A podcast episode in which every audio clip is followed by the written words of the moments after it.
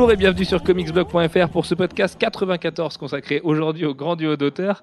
Aujourd'hui, pour m'accompagner, il y a Alfro. Salut. Il y a Gwen. Salut. T'as vu, c'est contagieux. Quand t'es là, je rigole. Manu. Salut. Et Jeff. Hello. Comme d'habitude, euh, on va commencer par les coups de cœur et les coups de gueule, mais avant ça, on voulait remercier Kira Sama qui nous a donné l'idée de ce podcast hier, je crois, sur Twitter. Donc voilà, ce podcast est pour toi, on t'aime. Enfin, euh, oui, on t'aime, si on peut le dire, oui. Mais, mais soyez pas jaloux, on vous aime aussi. Euh, Alfro, coup de cœur, coup de gueule. Alors mon coup de gueule, euh, bah, ça va être... Euh... Là, je vais commencer par mon coup de cœur, ça va me revenir. Euh, mon... ça commence bien. Il faut qu'on arrête de commencer les podcasts à cette heure-là aussi. Hein. Alors, mon coup de cœur, bah, c'est le, le fameux trailer euh, d'Iron Man trois qu'on a pu voir. Et, euh, le fameux Le fameux, bah, qui a été pas mal teasé. Hein, et, euh, un petit peu. Un petit peu long, longuement et beaucoup trop. Mais il était plus, tweet, plus teasé que, que partagé, j'ai l'impression, puisque au final, on a eu euh, peut-être... Enfin, euh, la veille, on avait peut-être euh, globalement euh, quatre ou cinq news sur la journée qui concernaient Iron Man trois. Des... des, fin, des... des dévoilages de photos tout au long de la journée, de parties du trailer. Euh, enfin, oui, c'est, c'est à la limite de l'absurde, comment il a été teasé. Oui, oui. C'est... Mais euh, c'est pas... Enfin, Marvel Studios euh, n'a jamais été... Euh, Prendre la com. Voilà, c'est, c'est, c'est pas l'économie euh, dans la communication. Du coup, oui, voilà, ce, ce trailer que j'ai euh, franchement trouvé euh, bien péchu et... Euh, en pensant qu'il va y avoir du fond, un vrai ennemi pour une fois, parce que Iron Man, c'est un petit peu... Euh... Bah, un vrai ennemi, on a besoin de voir. On sait qu'il met à mal pendant un moment. Après, oui, ça non, se fait comme dans tous les un, films, il va se relever. Un truc charismatique, quoi. Parce qu'Obadiah Stane, euh, c'était pas ça. Euh, malgré tout l'amour que j'ai pour Jeff Bridges, hein, le lecteur, je le remets pas en cause, mais l'écriture du personnage était un petit peu... Euh, oui, puis Iron Man deux, c'était... c'était enfin... Oui, non, Whiplash, non. Je suis désolé, un mec avec des fouets, euh, ça le fait pas. Mais voilà. Euh, du Mais coup, qu'est-ce un... que t'as aimé dans ce trailer ? Parce que moi, euh, et je sais que je suis pas le seul autour de cette table, j'avoue qu'il m'a laissé un peu froid, ce trailer, tout simplement. Ok, ça va être cool. Ok. Euh... Ouais, ouais, c'est Iron Man. Mais justement, c'est Iron Man. On l'a vu cent cinquante ouais, fois au cinéma depuis. C'est pas le Iron Man euh, un peu déconne, un peu, euh, un peu James Bond en plus édulcoré. C'est, euh, il va y a peut-être y avoir un côté plus. Euh, plus doute, plus euh, ce qu'ils ont essayé de faire dans le deux, mais qu'ils n'ont pas du tout réussi. C'est... Euh, bah, avec l'alcoolisme dans le deux, non ? C'est ça ? Ouais, voilà, c'est ça. Euh, voilà, euh, il va être perdu dans la neige, je sais pas, c'est, c'est le territoire des loups. Euh, bon, non, pas du tout, mais euh, voilà, il va peut-être y avoir un truc un peu plus, euh, un peu plus de fond, quoi. Moi, ce qui me gêne, en fait, c'est que bah, ça me fait plus rêver Iron Man. Enfin, ça, ça me fait plus rêver de voir Iron Man au cinéma, tout simplement parce que on a, on, c'est le troisième film, on a eu Avengers en plus. Je commence à, enfin voilà, ça m'impressionne plus de voir Iron Man au cinéma. Je trouve ça normal. Et quand je vois le trailer, il y a rien qui me qui me dit euh, ouais, ça, ça va être exceptionnel par rapport aux autres. Euh, j'ai pas l'effet du premier film quand j'étais dans la salle de cinéma et que j'ai, j'ai halluciné quand j'ai vu l'armure euh, la première fois voler et, et les combats. Enfin là, euh... ça reste. Ça reste un personnage récurrent. Hein. Skyfall, euh, ça va être mortel, alors que c'est le trentième James Bond et euh, on s'en fout, quoi. C'est, euh, voilà, c'est, même si c'est encore un James Bond, euh, on est toujours aussi ex- excité de le voir. Oui, mais déjà, l'avantage de ce James Bond-là, c'est qu'il arrive quoi, quatre cinq ans après les autres, après le dernier, alors que Iron Man, on, a vu, on l'a vu au ciné il y a six mois. Ouais, mais c'était pas Iron Man, c'était euh, Avengers, donc c'était pas pareil. Jeff, qu'est-ce que t'en as pensé de ce trailer ? Ah, moi, je l'ai trouvé euh, excellent.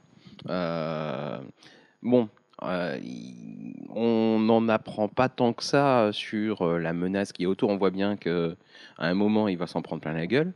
Euh, mais c'est vrai qu'à part ça, on n'a pas vraiment d'infos sur le fond.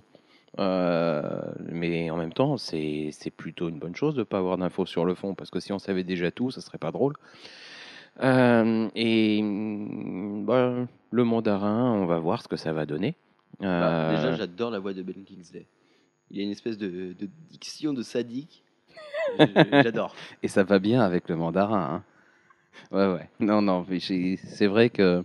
Pour revenir sur Ben Kingsley, il y a un, un débat qui m'a un petit peu effaré ces derniers jours, c'est euh, le mandarin est blanc. Pourquoi vous avez pris un acteur blanc ? Alors déjà, Ben Kingsley est d'origine indienne quand même. Enfin, il a des origines indiennes, donc... Et puis quand tu le regardes, il n'est pas complètement blanc, si tu veux. Enfin, il n'est pas, pas cent pour cent caucasien, le bonhomme. Donc déjà, Et en plus de ça, Marvel Studios s'est expliqué un milliard de fois sur le sujet. Ils n'ont pas pris de Chinois pour pas faire un méchant chinois, pour pas faire comme dans les années soixante où les méchants étaient tous russes ou chinois.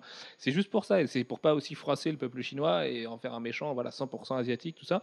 Donc euh, arrêtez de gueuler s'il vous plaît, parce qu'il est pas blanc, c'est pas grave.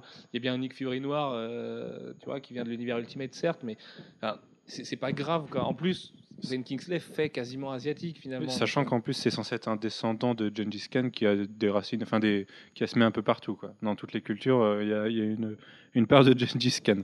Donc bon, euh, ouais, moi ça me perturbe pas plus que ça. Pas du tout même. En fait, le mandarin c'est un nom et c'est tout. Oui, tout à fait. Et ouais. Par contre, j'aime pas trop ces bagues, c'est un peu moche. Euh, Gwen, qu'est-ce que t'en as pensé de ce trailer ? mmh, Ouais, moi les bagues ça me dérange pas. Mais euh, c'est voilà. Côté gothique ça. Voilà, c'est ça. Non mais. Sinon non, j'ai vraiment bien aimé le trailer aussi, c'est pas mal, euh, ça m'a pas mal fait kiffer, et le fait que euh, le mandarin soit pas euh, asiatique, ça me dérange pas du tout, euh, au contraire si l'acteur est bon, euh, ben voilà quoi, c'est tant que le tant qu'il y a un bon jeu d'acteur, il euh, y a pas de souci. Et puis Ben Kingsley est un très bon acteur en plus de ça. Voilà. Mais je rejoins un petit peu Manu, j'aime pas le côté blasitude et tout, je, je nous déçois en fait en étant comme ça, mais c'est vrai que je suis un peu comme Manu, euh, au-delà du montage qui est ultra vraiment vraiment mortel dans ce dans ce trailer, et notamment le moment où les armures explosent avec le morceau qui se déclenche et tout. C'est pareil, je suis, ça me fait plus rêver à Iron Man, et j'ai peur de l'overdose parce que, et déjà je me dis qu'après Avengers ça va être très dur de retrouver les héros dans leur film tout seul, et parce que voilà, Avengers a quand même mis la barre tellement haut que du coup j'ai un peu peur de ça, même si je fais très confiance à Downey Junior et à Shane Black que j'adore. Mais je suis comme toi, il y en a trop d'Iron Man, j'ai l'impression qu'on le voit tous les ans. C'est l'attente qu'il y a entre Avengers et Iron Man, c'est celle du, entre, qu'il peut y avoir entre une saison un ou une saison deux de série télé. C'est trop court, j'ai l'impression que c'est trop court. J'aurais aimé que Iron Man trois sorte plus tard à la limite, euh, même si Iron Man deux remonte à quand même, euh, c'était quand Iron Man deux maintenant, c'était deux mille dix deux mille dix, ouais. deux mille dix, c'est ouais, deux mille huit, c'est... deux mille dix, deux mille douze. Voilà, il y aura quand même trois ans, donc c'est rien, trois ans entre un film, mais j'ai l'impression, mais c'est aussi parce que c'est la position prépondérante de Robert Downey junior dans Avengers, qu'on voit tout le temps Iron Man en fait. Et, euh, et du coup, en plus du fait que les menaces fassent pas très nouvelles, parce qu'un méchant qui vient détruire l'ennemi par l'intérieur, qui veut tuer sa femme et son entourage, on voit notamment un, une personne proche de Tony en très très mauvaise posture à la cinquante et unième seconde du trailer, euh, Pepper, on sent qu'elle est menacée, il, il se fait détruire sa super baraque sur la côte ouest. Bah c'est, déjà, c'est un peu déjà vu quoi. Il euh, n'y a rien dans ce trailer qui me dit putain ce film est novateur, ce film va faire tac tac tac. Dark Knight Rises, même si les gens lui reprochent plein de trucs au final, dans le trailer on se disait putain merde là il va se faire défoncer. Iron Man j'arrive pas à y croire. Mais c'est aussi le côté Marvel par rapport à D C, c'est que le côté dramatique euh, est moins, souvent moins crédible chez Marvel que chez D C. Et par contre, encore une fois, le même débat que Ben Kingsley blanc, enfin que le mandarin blanc, arrêtez de dire que c'est du Chris Nolan, c'est pas vrai. Ah oui. C'est pas parce que le ton est un petit peu sérieux que c'est Chris Nolan. Enfin, Chris Nolan n'a pas inventé le cinéma sérieux, quoi. Il euh, y a eu des, un milliard de mecs avant lui qui ont réalisé des films, donc euh, voilà. Et puis c'est un, c'est un schéma assez classique, c'est le héros qui se fait démonter et qui, qui apprend à se relever et hop, qui fait un combat final et hop. Et c'est, c'est, et, Studios, c'est tellement c'est, classique. Chez Marvel Studios, c'est un peu neuf quand même de voir un héros vraiment se faire éclater comme. Tony va sûrement se faire éclater dans Iron Man trois pour ensuite se relever. Il y a une construction qui est très Rise. Enfin, je regarde Thor, euh, Thor, je perds mes pouvoirs, je me fais défoncer par le destroyer, oui, j'apprends. Ça n'a rien à voir, t'as, t'as le côté Power Rangers dans Thor et Village en carton. Euh, ça, c'était pour le troll.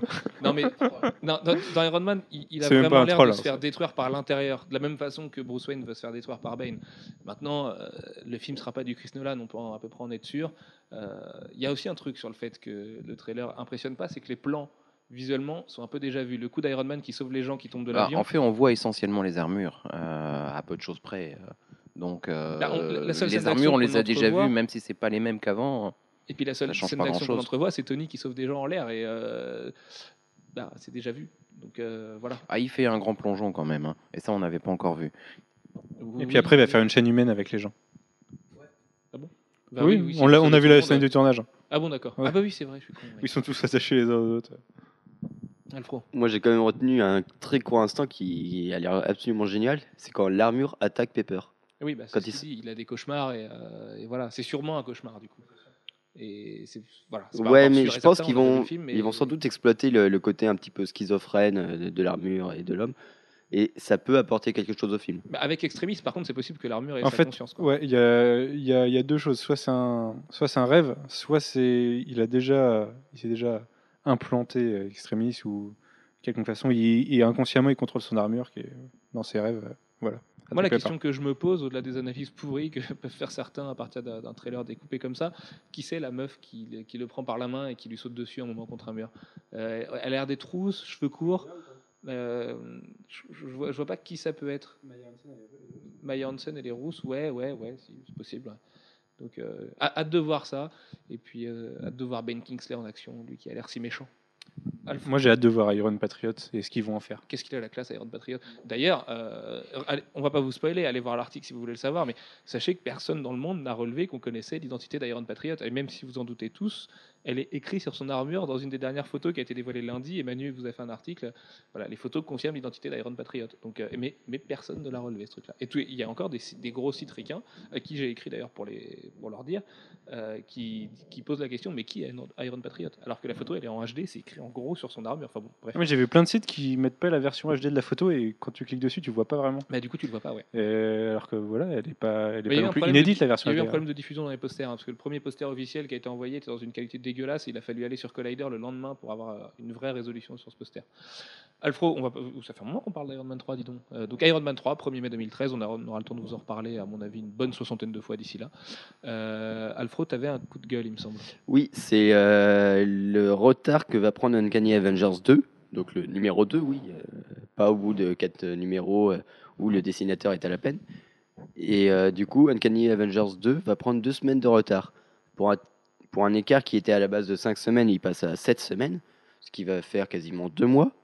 Pour ce qui est censé être le titre euh, phare du relaunch qui, euh, voilà, qui implante Marvel dans une nouvelle ère, ça fait un peu tâche. C'est, ça, ça fait même... Euh, on a mis les, le pied droit dans la grosse bouse et euh, du coup, on ne sait plus comment s'en sortir.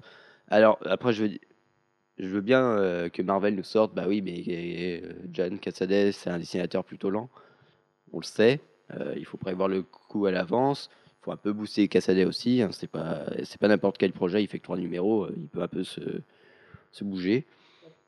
Ah, il fait quatre numéros, pardon. Euh, ça change tout à fait la donne. Et du coup, euh, voilà, non, c'est il faut vraiment qu'il fasse euh, qu'il fasse quelque chose. C'est soit il prévoit le coup à l'avance, il, il lui donne du du comment du biscuit euh, à grignoter avant de lui donner euh, les scripts, soit euh, je sais pas, enfin euh, c'est aussi le travail d'un, d'un éditeur de, de booster ses équipes. Là, ils ne le font pas. Et euh, du coup, voilà, c'est... C'est marrant, ça nous renvoie à un débat qu'on a eu il y a deux semaines, et il y a une semaine, et même peut-être il y a trois semaines. D'ailleurs, ça fait trois semaines qu'on pointe le problème. Mais oui, mais, et d'ailleurs, il y a plein d'artistes qui ont dit non pour reprendre l'après-Cassaday. Donc euh, voilà. C'est triste, moi, je trouve, pour Remender, quoi. Remender, qui est quand même le mec qui lance euh, le relaunch avec Captain America et Uncanny Avengers. Bon, euh, Captain America, il est avec Romita Junior, qui... faire un plutôt bon travail, il faut le souligner, parce qu'on lui tape assez souvent dessus pour, pour souligner aussi quand c'est très très bien. Enfin, c'est pas très très bien, mais c'est bien. Euh, là, il se retrouve avec John Cassaday, on, on le savait tous. Enfin, je veux dire, c'était écrit, quoi. Quand on a vu John Cassaday, je me souviens, c'était à la Comic-Con Paris, que ça a été annoncé, on s'est tous regardés, on s'est dit, mais le mec, il va jamais tenir. Sachant que si ça a été annoncé à la Comic-Con Paris, on peut imaginer que le gars avait au moins deux semaines de taf dessus. Euh, ça fait combien ? Ça fait quatre mois ? En quatre mois, le gars est pas capable de boucler deux numéros. C'est triste. C'est triste. Enfin, c'est triste que son éditeur euh, le pousse pas au cul, parce que le mec, si au bout de deux mois, il voit que le gars il a pas commencé le numéro deux, bah, il appelle quelqu'un d'autre, quoi. Même si Cassaday ouais. a pas besoin d'argent, ouais, il, bah, il appelle quelqu'un d'autre pour boucler le numéro. Hein. Il y a... Oui, mais c'est, c'est quasiment honteux. Enfin, tu vois, Marvel a beau dire que Marvel Now, c'est pas la réponse au New cinquante-deux, on sait tous que c'est le cas. Et dans les New cinquante-deux, il n'y a pas de retard, pas oui, de deuxième et, numéro. Et dans les New cinquante-deux, ils ont, ils ont pas euh, refusé de faire appel à des, des artistes mineurs. Euh, ou moins mineur d'ailleurs. Je me rappelle Jim Lee qui n'a pas bouclé un numéro, bah ils en ont appelé un autre et c'était Jim Lee, quoi. Oui, mais c'était Jim A et c'était au bout de six mois. Donc euh, c'est c'est quand même différent. Là, Cassaday, dès le deuxième numéro du relaunch, le gars il est pas capable de tenir. Et les, et il y a un problème Cassaday, quoi. Les New cinquante-deux, ils, enfin ils annonçaient clairement que que l'idée c'était c'est peut-être pas avoir de retard et que si un artiste avait du retard, bah il serait remplacé.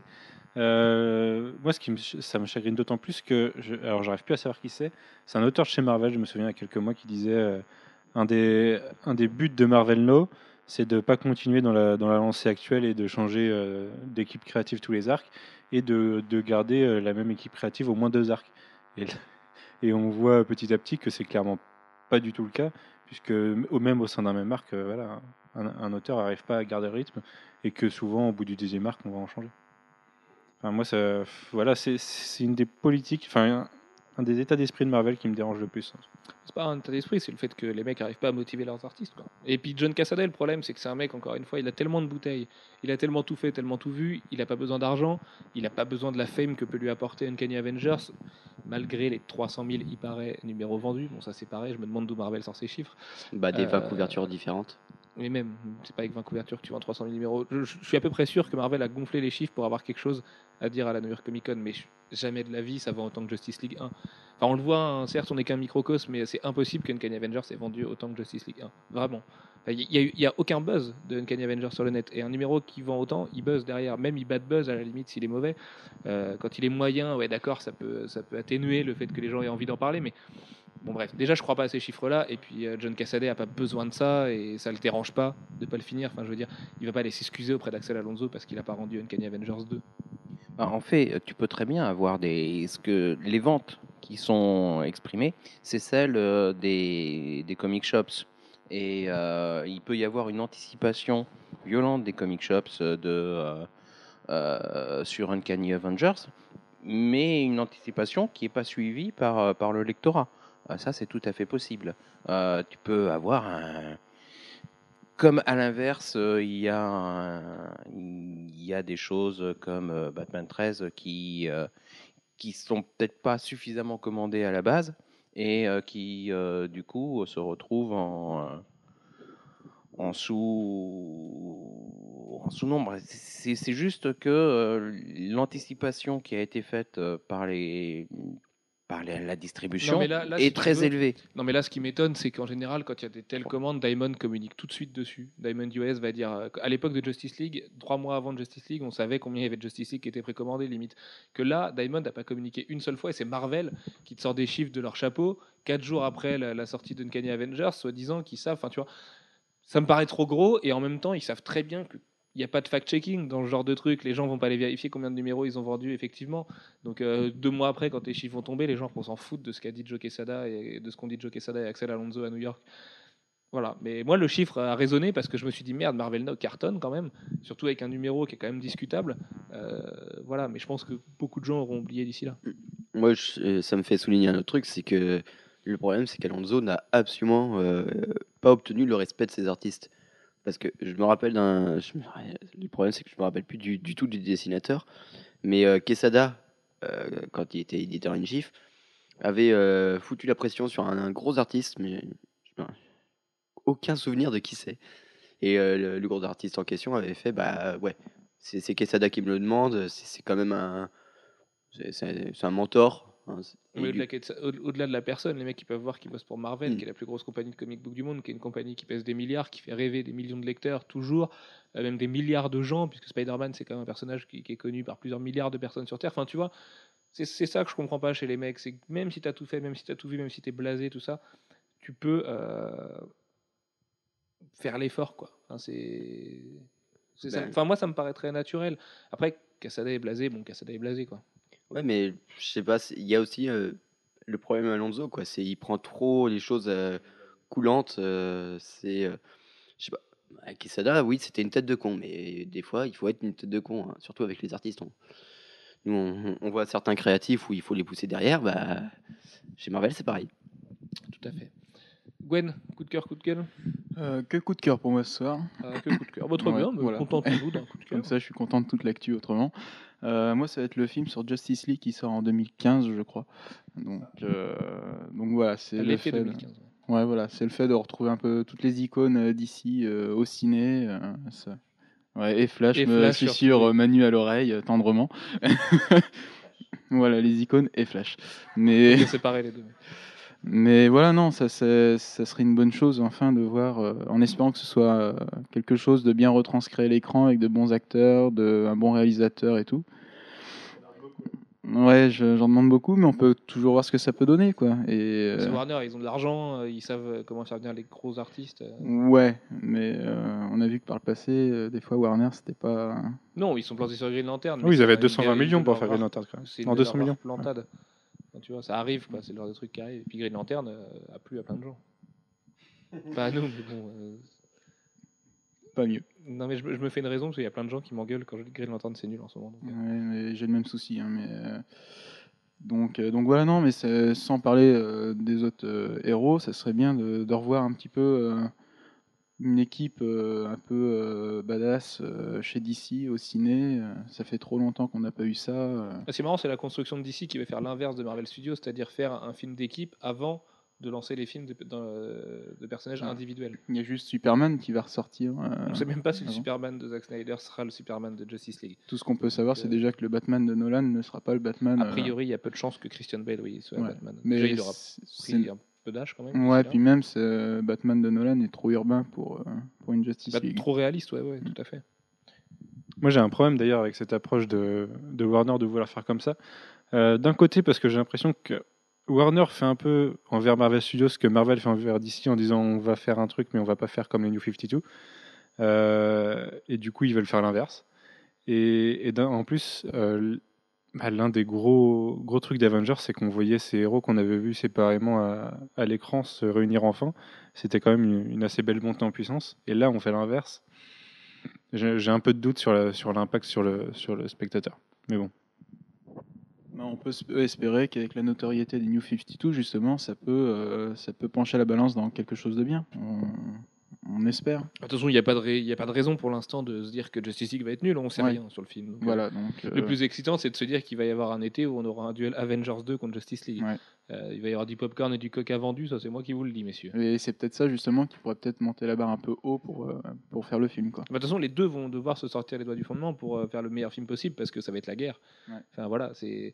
Déjà que euh, Batman tout seul, euh, tiens, j'adore cette, ce raisonnement qui est complètement faux. Qui est complètement faux. Euh, Jack Batman tout seul tient presque la dragée haute à Avengers. Alors, euh, Batman avec tous ses copains, euh, attention, hein, les Avengers vont prendre cher. C'est, c'est, c'est un truc, c'est un truc je, je, je peux pas te laisser dire ça. Non mais c'est un truc que j'ai lu sur internet, c'est pas de moi. C'est, D'accord. C'est parce que ça me faisait rire peur, de dire là. Ça. C'est ouais. comme, comme si les, les sommes euh, s'ajoutaient, enfin tu vois. Mmh.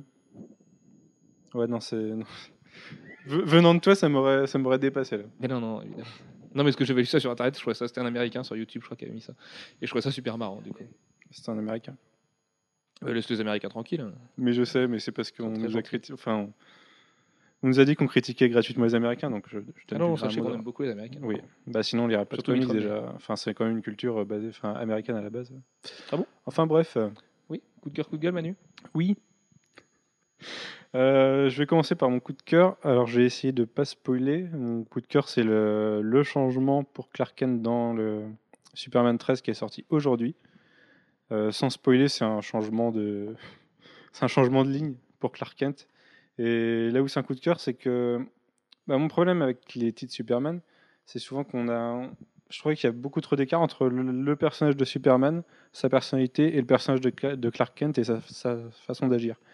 Et, et là, je trouve qu'il y a une certaine cohérence dans, dans l'état d'esprit du, du Superman New cinquante-deux, dans son combat social et son combat pour euh, la vérité, la justice et, et The American Way. Et, et voilà, je pense que Scott Lobdell peut amener du bon et j'attends de voir où ça nous mène, mais ça peut être sympa. Je sais que c'est, c'est le coup de gueule de, de, de Jeff, donc on, on peut peut-être en débattre tout de suite. Moi, c'est mon coup de gueule parce que euh, c'est encore un changement d'ordre plus cosmétique euh, que, euh, qu'autre chose, parce que c'est quelque chose on sait parfaitement qu'à euh, un moment ou à un autre, Clark Kent va redevenir journaliste. Euh, va... Voilà, pour ne pas spoiler. Mmh. Voilà. Ok. Euh... Oui, mais en même temps, bon, il y a l'article sur comicsblog. Oui, oui, mmh. il ne spoilait pas l'article. Mmh, d'accord. Et euh... bon, c'est comme, c'est comme Clark sans Lois.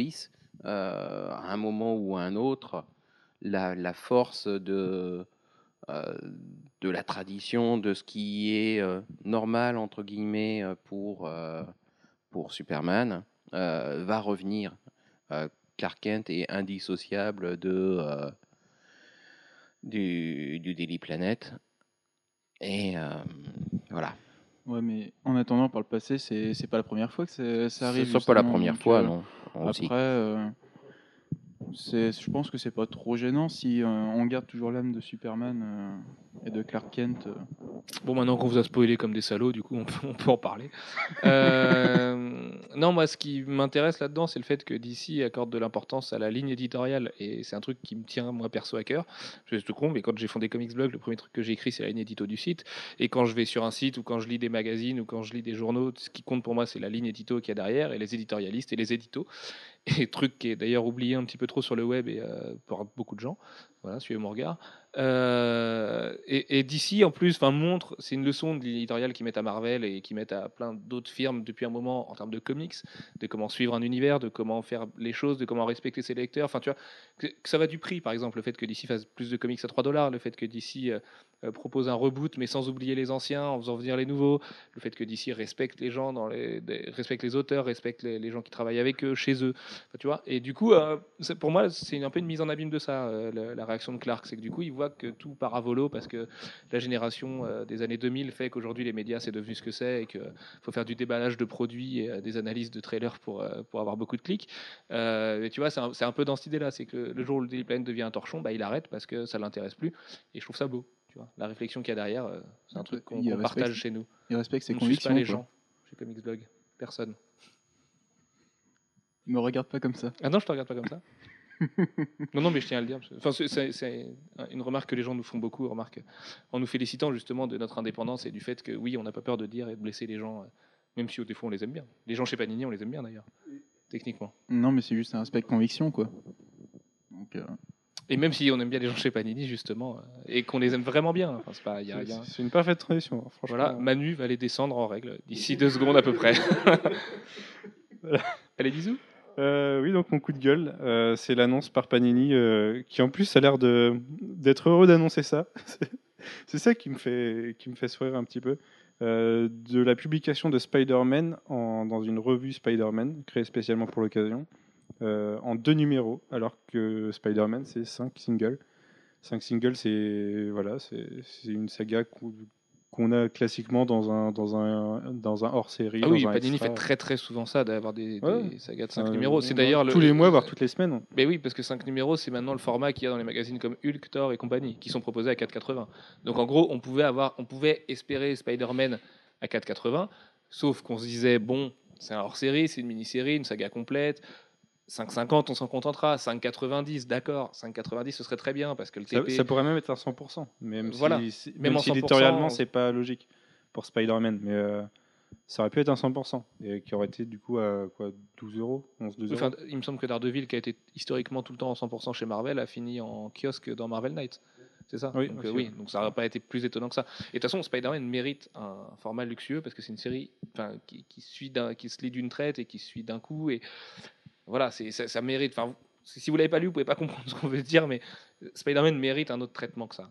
Déjà, autre que le kiosque, on serait contenté d'un kiosque à cinq cinquante, et ça aurait été génial parce que découvrir Spider-Man à ce prix-là, ça aurait été juste historique puisque les U S A le vendent aujourd'hui vingt dollars au niveau du hardcover.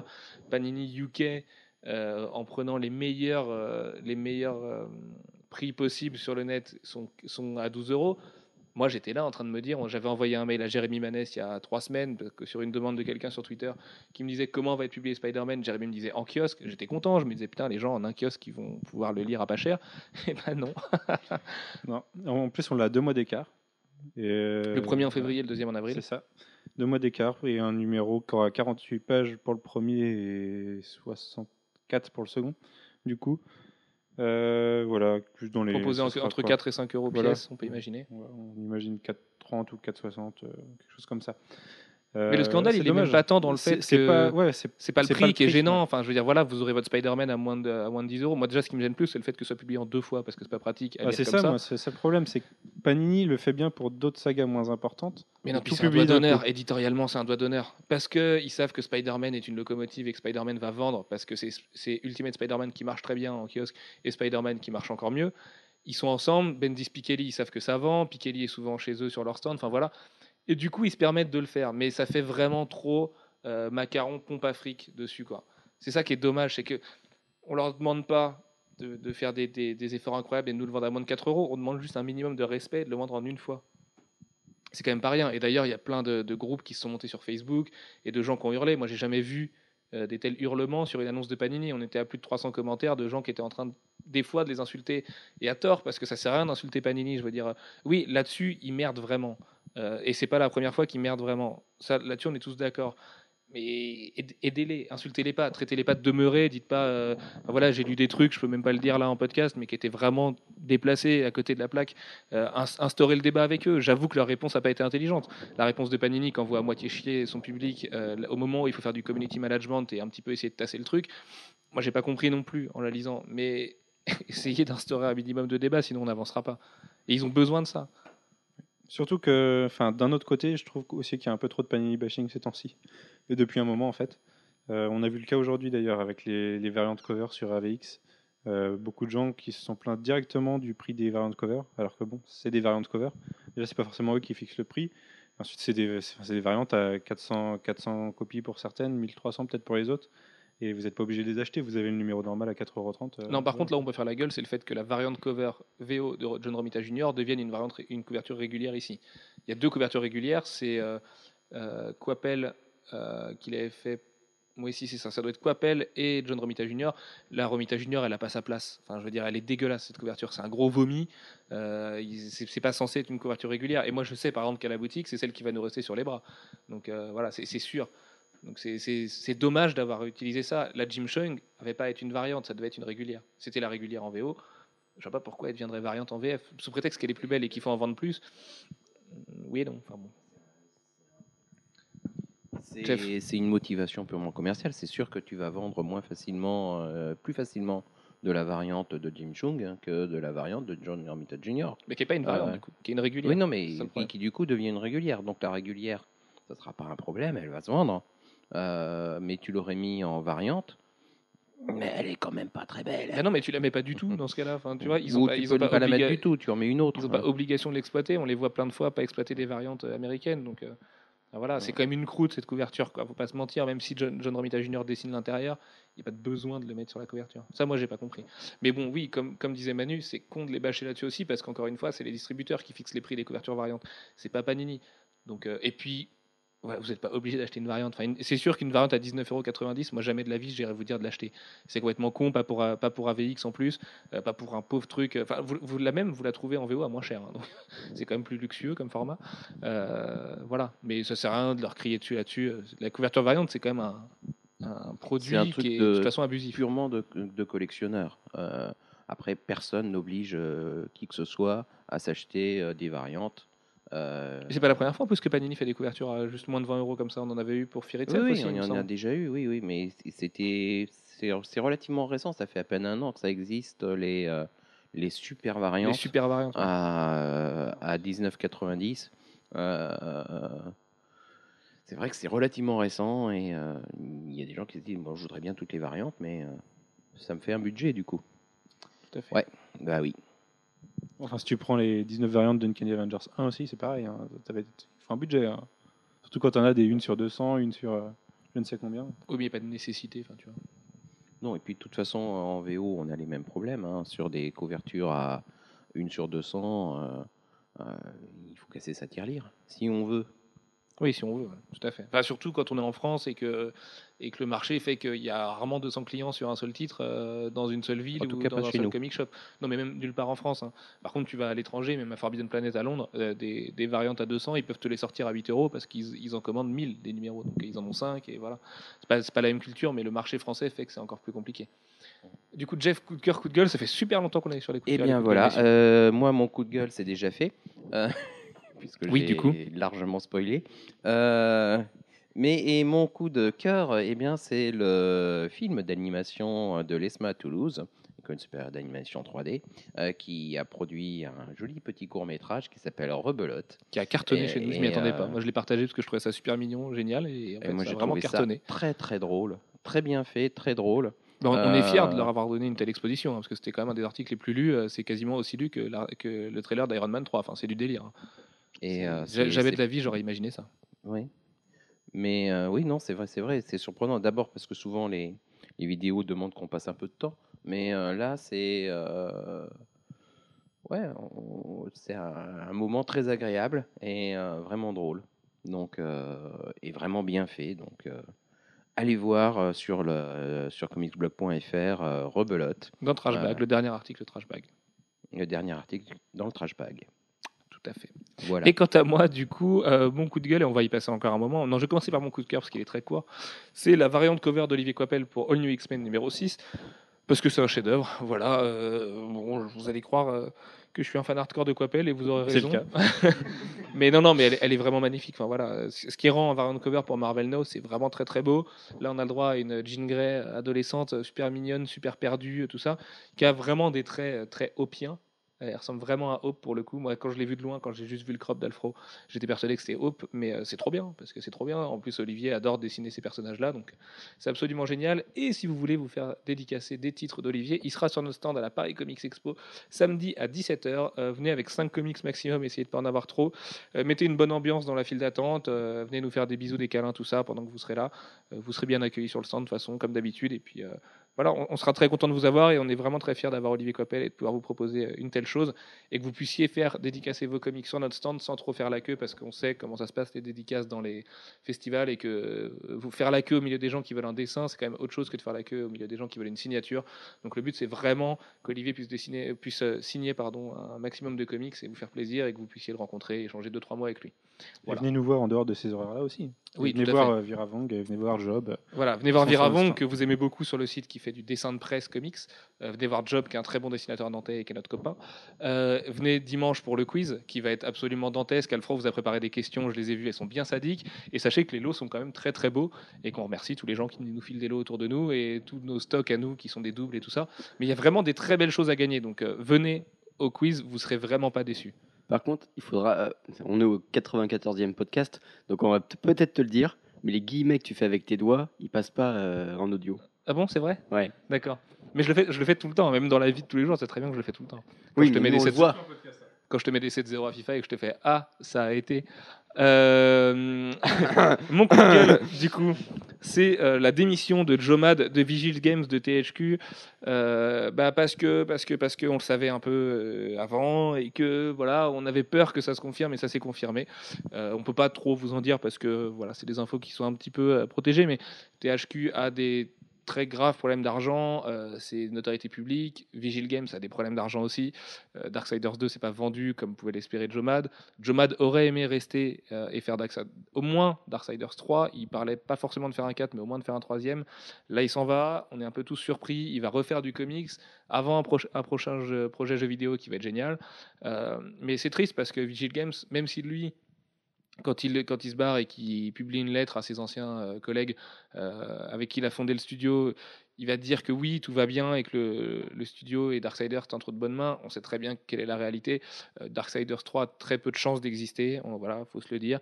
Et, euh, et puis même sans Matt, ce sera plus pareil de toute façon. C'était la tête pensante, c'était, il était et game designer et concept artiste et, euh, et créateur de la licence. Enfin voilà, son, son départ, c'est euh, la même chose que, que les départs que vous avez pu voir chez, euh, chez merde, les gens qui font Gears of War, je me souviens plus, euh, Cliff Bleszinski, euh, chez BioWare. Enfin voilà, en ce moment, le jeu vidéo est en train de se déliter de partout. Et je regrette moi un truc, c'est que T H Q avait recruté quand même Patrick Desilets euh, chez euh, Ubisoft, qui était quand même la tête pensante d'Assassin's Creed, et que lui aussi, il va se retrouver là, euh, s'est retrouvé dans un traquenard, et que si T H Q se casse pas la gueule avant l'année prochaine, moi, je serai le premier surpris, parce que voilà, T H Q a des vrais gros problèmes d'argent qui touchent tout le monde. Euh, ça va jusqu'à euh, le paiement de certaines campagnes promo, donc c'est quand même vraiment les trucs normalement qui n'ont jamais de problème. Euh, voilà, ça sent vraiment pas bon. Euh, Mad abandonne le navire, c'est pareil. Est-ce qu'on peut discuter aussi de sa, de sa politique d'abandonner le navire ? Je sais pas, parce qu'il touchait quand même un gros salaire et il pesait beaucoup d'argent, donc peut-être que son départ fera du bien à Vigil Games, mais. Voilà. Moi, ça m'attriste de ne plus avoir aucun espoir pour Darksiders trois et, euh, et de savoir que la saga connaîtra sûrement jamais de fin, ce qui semble être un petit peu la malédiction de Jomad dans sa vie, même si son prochain projet jeu vidéo pourrait y remédier. Mais il pourra peut-être faire la suite en comics ? Qui sait ? Tout à fait. Euh, oui, ce serait bien. Ce serait vachement bien, ça. Euh, allez, on va entamer le, le thème du jour, messieurs, parce que surtout qu'il y a beaucoup, beaucoup, beaucoup d'artistes, enfin de duos d'artistes à citer. Euh, donc, on va s'attarder dans un premier temps sur les duos de scénaristes et dessinateurs majeurs. C'est pas une liste complètement exhaustive, parce qu'on en a sûrement oublié. Et n'hésitez pas à nous aider dans les commentaires ensuite. Il y aura ensuite les, les artistes, les duos dessinateurs encreurs, et enfin les duos ovnis. Vous verrez ce qu'on entend par les duos ovnis, mais vous verrez qu'il y a des fois il y a des duos un petit peu euh, bizarres. bizarre ou surprenant. Et, euh, et voilà. Il y en a un paquet de duos, donc on va les, les passer en revue assez vite, euh, faire une petite présentation, vous dire ce qu'ils ont fait et puis enchaîner, parce que sinon on va faire euh, dépasser notre record de podcast. Et là, sinon, on serait parti jusqu'à, jusqu'à quatre heures du matin, je pense. Euh, donc on va commencer, messieurs, avec euh, qu'est-ce qui fait un bon duo d'artistes. Et bien moi, j'ai un exemple. On en parlait avant le podcast avec Alfro. C'est par exemple Black Sad en franco-belge. Alors vous l'avez peut-être pas tous lu, parce que des fois le franco-belge, on peut se dire que ça craint, mais lisez Black Sad vraiment, vraiment, vraiment. C'est la symbiose qu'il va y avoir entre un scénariste et un dessinateur, et, euh, et le fait que quand on lit une B D, on ait l'impression que ce soit écrit et dessiné par le même mec, tellement ces mecs s'entendent. Et c'est le cas de Black Sad avec Guarnido et, euh, et Juan Díaz Canales. Je suis pas très très fort en espagnol. Euh, enfin voilà, il y, y en a beaucoup de ce, de ce genre de duo. Euh, on a des grands artistes. Qu'est-ce que tu fais, Manu ? Pourquoi tu me prends en photo? Mais n'importe quoi, mais... Va, va-t'en. Euh, Alan Moore, par exemple, Cabo est un très très grand artiste et pour beaucoup le plus grand, et pas du tout un mec adepte du duo. Certes, il a bossé sur des, avec Dave Gibbons sur Watchmen et sur quelques trucs dans deux mille dix, mais il n'est pas comme euh, Stan Lee et Jack Kirby, euh, comme euh, Simon et Kirby, comme euh, Siegel et Schuster et plein d'autres. Euh, et du coup, on va commencer à vous traiter ça en commençant justement par les grandes valeurs des années trente, Jeff, avec euh, Joe Simon et Jack Kirby. Oula, années trente, euh, non, pas années trente, ça, c'est plutôt, euh, c'est plutôt années quarante cinquante. Euh, années trente, euh, années trente, ça va être, euh, mais plutôt vers la fin des années trente d'ailleurs, ça va être Siegel and Schuster qui vont avoir le, le privilège de, de créer. quarante et un pour Captain America, hein, Simon et Kirby. Ouais, euh, qui vont avoir le privilège de, de créer le. l'archétype du, du super-héros avec euh, Superman. Euh, alors, c'est vrai qu'ils vont passer un certain temps à, à arriver à vendre l'idée. Euh, ils vont faire euh, des, de nombreuses propositions et retravailler euh, les origines et reproposer euh, le personnage euh, qui sera finalement publié par D C euh, dans un titre Action Comics en, en, numéro un. Euh, et qui va être un carton de vente euh, immédiat. Alors c'est pas la seule chose qu'ils ont faite, hein. Ils sont surtout connus pour ça, mais euh, c'est pas leur seule contribution euh, aux comics, même si les autres. Euh, T'as sont... des noms quand même des autres ? Ben justement, euh, je suis en train de ramer un peu pour me rappeler d'autres choses. Euh, je ne t'aiderai pas. Euh, voilà. Je, je les connais pas. Donc. Voilà. Ben. Voilà, je sais, je sais que c'est pas leur seule contribution euh, aux comics, mais c'est la plus connue euh, de toutes. Ok. Euh, non, Manu, quand tu parles de Docteur Occulte, oui. Et ils ont créé Docteur Occulte, mais euh, voilà, Docteur Occulte, je le connais pas suffisamment pour euh, pour en parler. Très bien. Joe Simon, Jack Kirby, quarante et un, Captain America. Captain America en quarante et un et euh, avec euh, Simon Kirby, ça va être. Euh, un des duos euh, majeurs, même sans doute le duo majeur euh, des comics euh, de mille neuf cent quarante jusqu'en, euh, jusqu'à la fin des années cinquante. Euh, parce qu'à eux deux, ils vont euh, créer une armée de genres qui n'existait pas. Et ils vont inventer euh, la splash page, ils vont inventer euh, euh, des... des genres, ils vont être les premiers à faire des comics de western, ils vont être les premiers à faire des comics de romance, ils vont être les premiers, ils vont, c'est des vrais précurseurs, et c'est euh, des gens qui travaillent en studio, euh, avec Simon euh, qui est plus dans la partie euh, scénario, et Kirby qui est plus dans la partie dessin, mais bon, ils font, ils ont une contribution, ils ont, ils ont une... Euh, Une vraie dynamique d'équipe. Une vraie dynamique d'équipe. Et euh, pas seulement en tant que scénariste-dessinateur, parce qu'ils contribuent tous les deux au scénario et ils contribuent tous les deux au dessin. Souvent, euh, Simon en crée euh, Kirby. Et euh, voilà. Et ça va être, ça va être euh, une équipe qui, qui, va, qui va aussi participer à la relance de, des super-héros à la fin des années cinquante.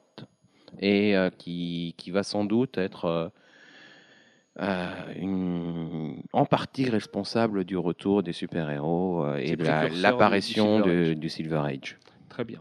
Bill Finger et Bob Kane, créateurs de Batman, même s'il y a un petit couac et qu'il y en a... Ben, voilà, le, c'est une super équipe. Euh, le problème de la super équipe, c'est que pendant très très très très longtemps, il euh, n'y a eu que le nom de, de Bob Kane de connu. Euh, puisque... bah, c'est surtout qu'il n'y a que Bob Kane qui était crédité en fait, voilà. dans les comics. Et, euh, et en réalité, la, ben Bill Finger a énormément contribué euh, euh, à la fois à la création de Batman, mais également de, de son environnement et de ses ennemis. Il paraîtrait même, il y a même des bouquins qui ont été faits là-dessus, que Bill Finger a beaucoup plus créé Batman que Bob Kane au final. Mais que Bob Kane ben, était Bob beaucoup Kane plus malin et, Bob Kane et, Bob Kane a dessiné, et puis c'était lui le propriétaire du studio. Euh, donc euh, voilà. C'est... Ah, le patronat. Mmh. Ça aide. Et il, a, il s'est débrouillé pour être toujours crédité comme créateur de, de Batman, euh, ce qui était quelque chose d'assez exceptionnel, parce qu'à euh, euh, l'époque, on ne reconnaissait pas facilement le, la propriété contrat, intellectuelle. Hein. Bob Kane a été, a été négocié ça ouais. aussi avec, euh, oui, mais avec c'est les, très les rare. Endroits. C'est et, euh... suffisamment rare pour être signalé. Mais c'est pour euh... ça que Bill Finger s'est fait effacer. C'est quand il y avait moyen d'effacer, on effaçait. Bob Kane a été assez malin pour empêcher ça. Il l'a empêché et voilà. Et aujourd'hui, on ne retient que lui. Mmh. Mais Bill Finger, paix à ton âme, bonhomme, parce que t'as bien bossé. Euh, voilà. Stanley Jack Kirby, un peu plus tard, les années soixante, quasiment eh ben, la création de Marvel à eux deux. Quasiment, oui, euh, parce que c'est l'équipe qui crée les Fantastic Four. Bon, euh, ils sont pas, ils sont pas en équipe sur la création de, de Amazing Spider-Man, qui est le deuxième titre de, de Marvel, mais euh, c'est, c'est une équipe qui est extrêmement prolifique, qui à elle toute seule va fondé quasiment tout ce qui est euh, euh, devenu les, les piliers de l'univers Marvel.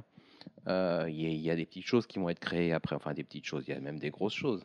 Euh, Wolverine, c'est pas, c'est pas rien, euh, par exemple. Spider-Man non plus, c'est pas euh, Kirby. Même si paraît-il que la légende urbaine veut que Kirby ait... Bah, il a contribué, mais c'est, c'est, chez, chez Marvel, ça, il y avait un travail de studio. Euh, et tout le monde travaillait un peu sur tout. Donc, euh, ce n'était pas complètement illogique qu'il y ait une contribution euh, des uns et des autres. Euh, mais euh, voilà, Kirby, euh, c'est, c'était un monstre de vitesse. Euh, Il, on lui attribue en particulier un, un épisode complet de, de Captain America qu'il a dessiné en une nuit. Ah, et c'est, c'est, c'est monstrueux. John Cassaday, si tu nous écoutes. Voilà, John Cassaday, si tu nous écoutes. Euh, et euh, Kirby, c'était le meilleur. Kirby, euh, c'est une, un imaginaire sans fin. C'est des et, procédés, et comme tu disais, des splash pages, des Kirby Dots, la puissance. C'est, euh, voilà, c'est... Le storytelling, quoi. C'est Kirby, lui quoi. Qui a amené euh, du, du collage aussi, euh, des, de la euh, mettre des mettre des photos dans et utiliser des fonds euh, de photographiques dans des dans des planches. Euh, voilà, il a il, il a beaucoup expérimenté. Et euh, mais bon, on est plus sur la partie euh, équipe. Et c'est vrai que le fonctionnement euh, Lee Kirby était sans doute encore plus euh, puissant que le fonctionnement Simon Kirby, qui est, marchait très très bien en tant que parce studio. Parce que Kirby fait un... Euh, Stan Lee, par, Jack Lee, j'allais dire. Mm. Stan Lee fait, euh, arrive à écrire le scénario d'un épisode entier en cinq lignes. Euh, j'en parlais justement avec des auteurs qui ont travaillé avec lui il n'y a pas longtemps et qui me disaient, mais j'avais, j'avais dix pages à faire et j'avais trois lignes. Comment je fais? Mais c'était le Marvel Way de l'époque. Et Jack mm. Kirby était assez habile pour se débrouiller avec ça, avec le début, le milieu et la fin. Et voilà, et puis ensuite, Stan Lee repassait par derrière et remettait de la patine. Euh, ce, qui, ce qui souvent manquait un petit peu à Kirby, c'était euh, arriver à faire quelque chose de, euh, de cohérent. Euh, enfin, qui, qui tienne un peu. Évacue. Voilà. Et... Euh, Jeff, tu vas garder le micro en moment, parce qu'un un autre duo marquant du Silver Age, c'est euh, Denis O'Neill et Neil Adams, notamment pour Batman, notamment pour Green Arrow, Green Lantern, qui sont des chefs-d'œuvre. Voilà, et ils vont aussi euh, œuvrer sur, sur un certain nombre d'autres titres. Enfin, je ne suis pas absolument certain. Le, les, les premiers Deadman, je crois que c'est eux aussi. Deadman, je ne suis pas sûr que c'est O'Neill, mais euh, c'est euh, Adams, c'est sûr. C'est Adams, c'est sûr. Enfin, non, le tout premier, le tout premier Deadman, ce n'est pas Adams. Mais le, non, dès, non, oui, le, mais dès le deuxième, hein, voilà. Dès le deuxième, c'est lui. Et euh, bon, ils ont, ils ont vraiment une, une place prépondérante dans une certaine forme de, de révolution chez D C. Euh, où ils vont amener euh, du commentaire social, hein, euh, chose bien, qui n'existait pas. C'était bien Denis O'Neill. Euh, C'est sûr. Dans un D C qui, à l'époque, était très très propre sur lui, euh, avec des héros euh, qui, euh, qui avaient une belle maison, hein, une bonne situation et une jolie femme euh, qui est restée à la maison, pas toujours d'ailleurs. Euh, non, non pas, en règle générale, d'ailleurs, elle ne restait pas à la maison. Bah, elle, semaine, ouais, euh, non. non, pas vraiment, non. Non, non. Et Jean Loring non plus. Non, mais c'est vrai Iris West le non plus. Le scandale de la drogue, notamment mmh. avec ce fameux t-shirt que tu affectionnes beaucoup, avec euh, le Green Lantern, Green Arrow, où il découvre que le sidekick de Green Arrow se drogue en fait. Mmh. Et puis euh, avec euh, euh, tout, enfin bon voilà, il, il est le run hein, Green Arrow, euh, Green Lantern de, de, d'Adam O'Neill, c'est vraiment quelque chose qu'il faut lire. Euh, c'est vraiment très bien. Il y a, il y a une vraie critique sociale par rapport à, la, à l'Amérique euh, de l'époque. Pas que une critique sociale d'ailleurs, hein. Il y a, il y a le euh, Hal Jordan qui est euh, le, le gars euh, qui pense que tout va bien, et puis euh, Green Arrow euh, qui est le gars qui pense que ça va pas si bien que ça, euh, et qui met un peu le nez dedans euh, à Hal Jordan. C'est vrai que c'est mortel. C'est ressorti il n'y a pas longtemps chez D C. Moi, je les ai lus. J'ai, enfin, j'ai découvert ça. Et c'était vraiment excellent. Manu, un duo que tu affectionnes beaucoup. On va revenir dans les années deux mille. Jeff Jones, Ivan Rice, notamment sur Green Lantern, aussi sur Aquaman, euh, sur Justice League bientôt. Euh, enfin, voilà, Ivan Rice, c'est vraiment un auteur que Jeff Jones adore et qui fait beaucoup travailler. Oui, c'est, c'est un duo qui fonctionne très bien ensemble, simplement parce que ils ont la, enfin, il y a le même esprit. Euh, c'est-à-dire, c'est bon et efficace et, et relativement... Enfin, j'allais dire relativement simple. Non, c'est oui, c'est c'est, c'est simple, mais c'est pas simpliste. Voilà, c'est simple mais pas simpliste. C'est c'est accessible pour tout le monde. Ça, ça se lit très bien. C'est très dynamique. Euh, voilà, c'est un c'est un duo qui qui fonctionne en parfaite alchimie, je trouve.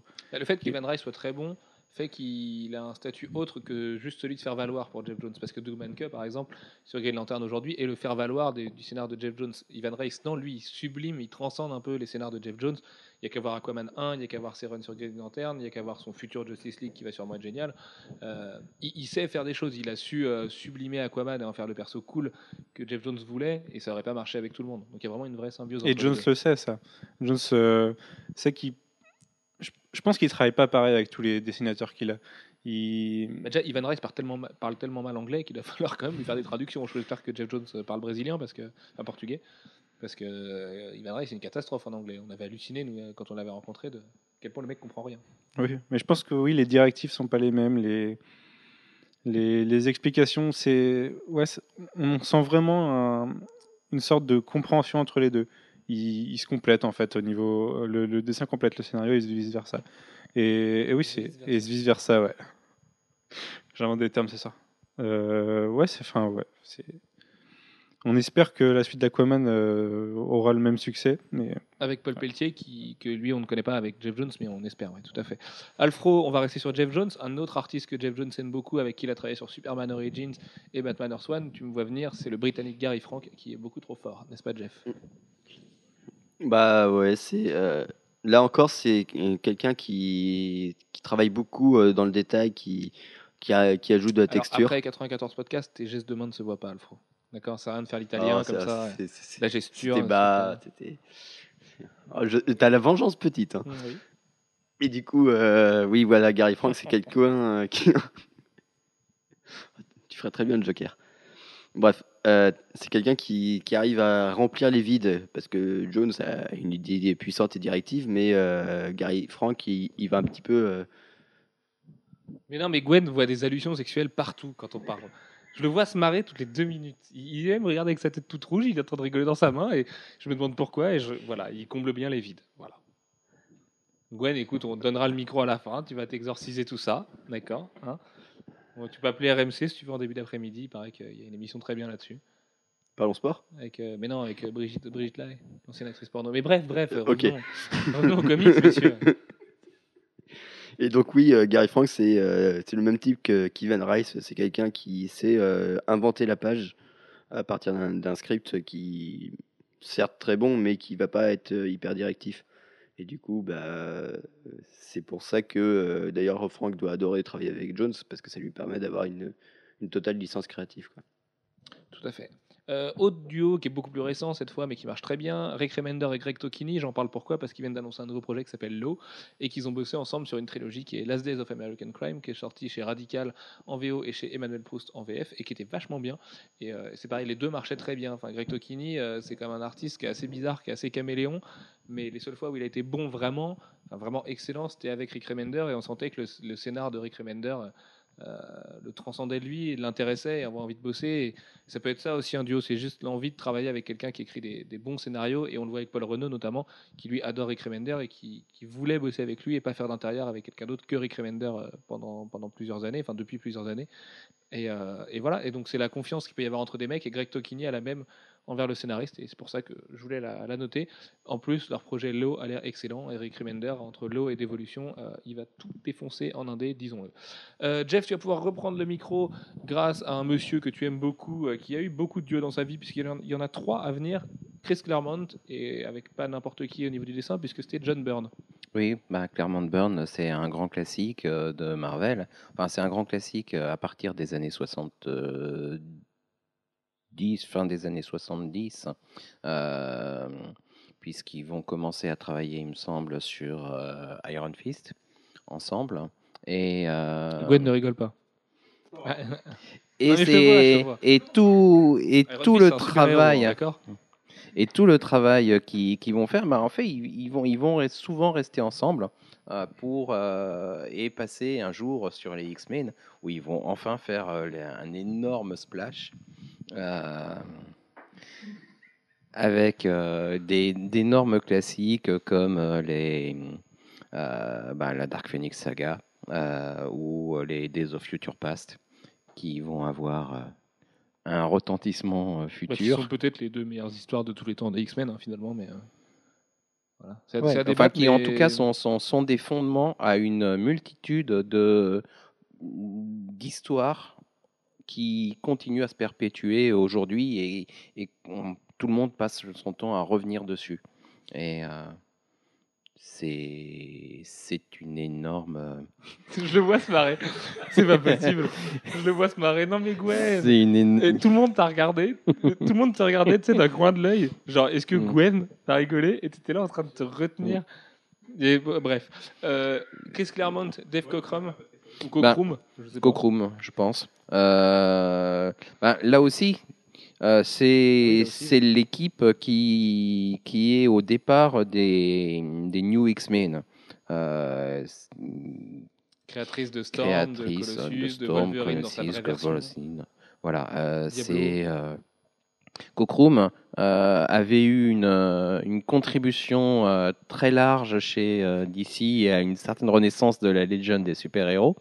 Euh, et il, il s'est tout auréolé de cette gloire qu'il est venu s'associer avec Claremont pour faire le New X-Men euh, et All New X-Men, et euh, ça a été un, ça a été une réussite, parce que la série des X-Men, le Giant Size X-Men un, euh, personne n'y croyait, enfin à part peut-être Marvel et quelques, et puis les auteurs, parce j'imagine. Du volume de Licker, euh... Voilà, c'était un peu, c'était de la republication et tout. Enfin, ils savaient pas trop. Voilà, on... les X-Men, c'était une série qui existait plus réellement en tant que telle. Il y avait que de la réédition des épisodes précédents. Euh... Et ils font un Giant Size X-Men, une tentative. On met tout plein de nouveaux personnages, et euh... et ça a marché. Et là, ça a marché. Et euh... il y a eu Phoenix, et il y a eu Serval, et il y a eu euh... voilà, ouais. Plein de choses aussi sympas aussi. Dernier artiste à avoir, euh, marquant à avoir euh, travaillé avec Chris Claremont, Paul Smith aussi, que tu voulais retenir. Paul Smith aussi, parce qu'ils ont travaillé pendant une douzaine de numéros ensemble. Et euh, là aussi, il y a eu euh, des... En fait, si je les retiens les trois, c'est parce qu'avec ces trois-là, euh, il y a... Claremont a gardé une véritable direction. C'est après que, bon, c'est aussi parce qu'il y avait aussi quelqu'un d'autre en arrière-plan euh, qui s'appelait Jim Shooter, euh, qui empêchait un peu Claremont de faire partir en vrille. Euh, et on ne parle pas forcément de la, du, du, des couples éditeur, euh, éditeur-auteur, mais euh, voilà, le, la présence de Shooter en arrière-plan faisait que Claremont ne partait pas trop en vrille. Euh, ce qui est quand même sa tendance... Euh, Oui, oui, tout à fait, il fallait le tenir, et... le Claremont. Euh, on va passer à Brian Bendis. Moi, je voulais retenir avec Brian Bendis, il y en a trois surtout que je trouve vraiment en, en, en symbiose avec lui. J'adore ce mot ce soir. Euh, Mark Bagley, dans un premier temps, avec qui ah, il a fait... C'est un peu le but du podcast en même temps. Du podcast. Du podcast, oh putain. Merci Manu. Et vice versa. Euh, donc bah, Mark Bagley, avec qui il a fait Ultimate Spider-Man, avec qui il détient le record d'une, d'un duo sur une série régulière, le record du nombre d'épisodes, je crois que c'est plus de cent dix, je crois que c'est cent onze si je dis pas de bêtises. Euh, il a également fait Brilliant avec lui chez Icon. Bon, il n'y a pas beaucoup de numéros de sortie, mais il l'a quand même fait. Euh, Avengers Assemble aussi, récemment chez Marvel, qui d'ailleurs a permis de retrouver un, un Mark Bagley en pleine forme, euh, avant qu'il aille attaquer les F F. Hallucinamment en forme. Avec, ouais, ouais, complètement. Ouais. Ah, ça change de Trinity chez D C. Hein. Euh, enfin bon, Trinity il avait deux épisodes à rendre par mois, donc c'était un peu différent. Euh, donc voilà, Mark Bagley et Brian Bendis, c'est vraiment un duo en plus qui sont amis dans la vie. Ça fait très chanson montée générique de Oui Oui, ils sont amis dans la vie. Euh, donc voilà, Bendis aime beaucoup s'entourer d'artistes particuliers. Et il euh, y a notamment Sarah Pichelli qu'il a découvert, enfin qu'il a presque découvert, mais qu'il a propulsé vraiment au rang de superstar qu'elle a aujourd'hui, puisque c'est lui qui l'a mis sur Ultimate Spider-Man à la suite de, de David Lafuente. La oui, Fuente, oui, oui c'est ça, oui. Euh, sur le deuxième volume, donc il a retrouvé Sarah Pichelli qui est partie, qui est revenue, avec qui il a fait Spider-Man, qui revient sur Ultimate Spider-Man. Enfin, c'est vraiment lui qui l'a découvert, avec qui ça marche très bien aussi. Moi, je trouve que le côté, euh, le côté teenage, lycée, amourette, ça marche très bien. Olivier Coipel, avec qui il n'a pas énormément travaillé finalement, mais qui a quand même fait des très bonnes choses avec lui. Encore une fois, House of M, euh, Siege, qui est quand même, euh, même si c'est un peu euh, neuneux, il y a quand même euh, une façon d'Olivier de comprendre les planches de Bendis et de les rendre dans, d'une autre manière et de s'approprier vraiment le site de Bendis. Et puis le dernier, forcément, pour moi, celui avec qui Brian Bendis partage tout l'art de la B D, c'est Alex Malief, ou Malieff, euh, avec qui il a fait Daredevil, qui est pour moi le plus grand run de Daredevil de tous les temps, avec qui il a fait également Scarlett, avec qui il a fait Spider-Woman, et avec qui il a fait Moon Knight. Donc c'est quand même son partenaire privilégié, ça fait quatre séries avec lui. Euh, voilà. Pour moi, Bendis Malieff, c'est la raison pour laquelle deux artistes peuvent bosser ensemble dans la B D. Ça marche juste à la perfection.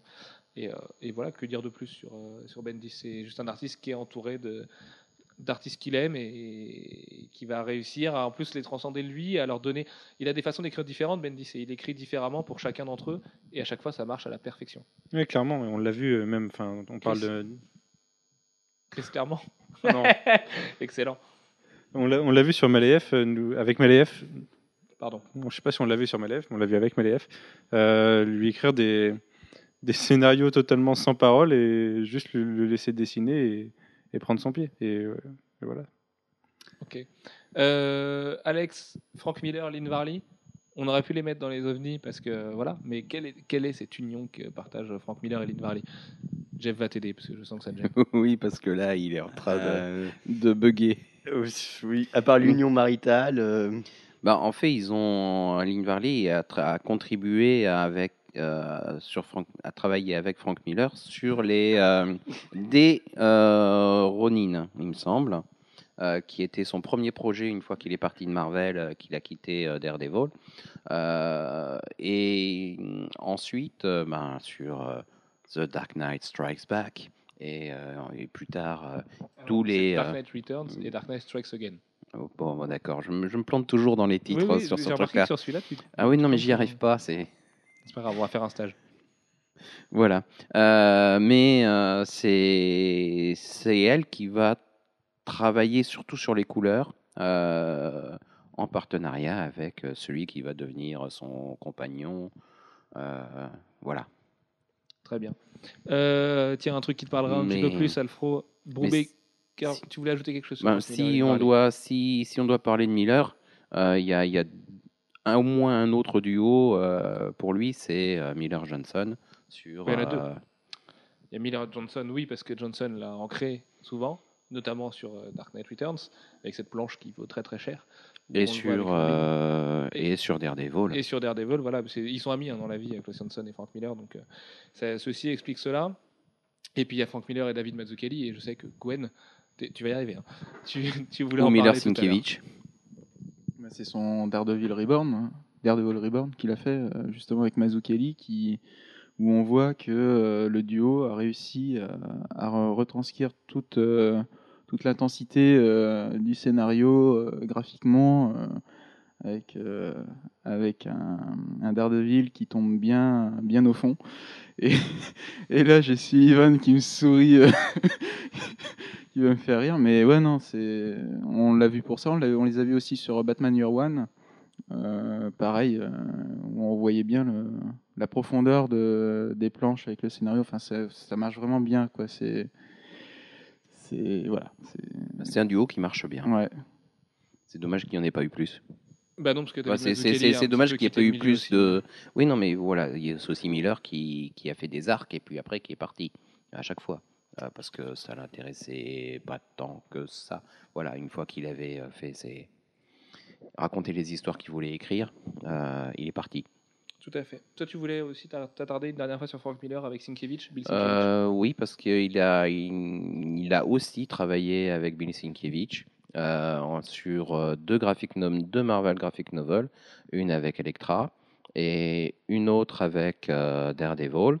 Euh, qui s'appelait War and Peace ou je, enfin quelque chose comme ça euh, et puis la mini-série pour laquelle euh, ils se sont le plus illustrés euh, Elektra Assassine euh, qui est une mini-série en huit parties et alors là il y a, il y a un fou rire autour de la table et je crois que je vais devoir meubler quelque temps mais voilà euh, c'est, ça, ça fonctionne très très bien, c'est très déjanté et euh, particulièrement Elektra Assassine, très et le, le dessin, si on peut encore appeler, parler de dessin dans le cas de Sienkiewicz, euh, qui va de plus en plus vers la peinture. Euh, bah c'est des choses très très particulières. Voilà. Euh, Manu, tu voulais revenir toi sur. Euh... Sur Ed moi, Brubaker, je veux rien, Ed Brubaker et Sean Phillips. Non, moi, je veux rien. Euh, ok, merci Manu, c'est gentil. Euh, Brubaker Phillips. Donc, Sean Phillips, bah, c'est Criminal, c'est euh, Incognito, c'est euh, Gotham euh, Central. Euh, et, Fatal. et Fatal. Et puis, il doit y avoir aussi quelques autres... Euh, euh, Sleeper. Oui, il y a Sleeper aussi. Euh, voilà, c'est, c'est des gens et qui travaillent Gotham, régulièrement ensemble. Merde. Ah putain. Gotham non, Central. Non, non, non. Un, un one shot chez D C. Euh, ah merde. Euh, Gotham in Crime ou, ou, ou merde.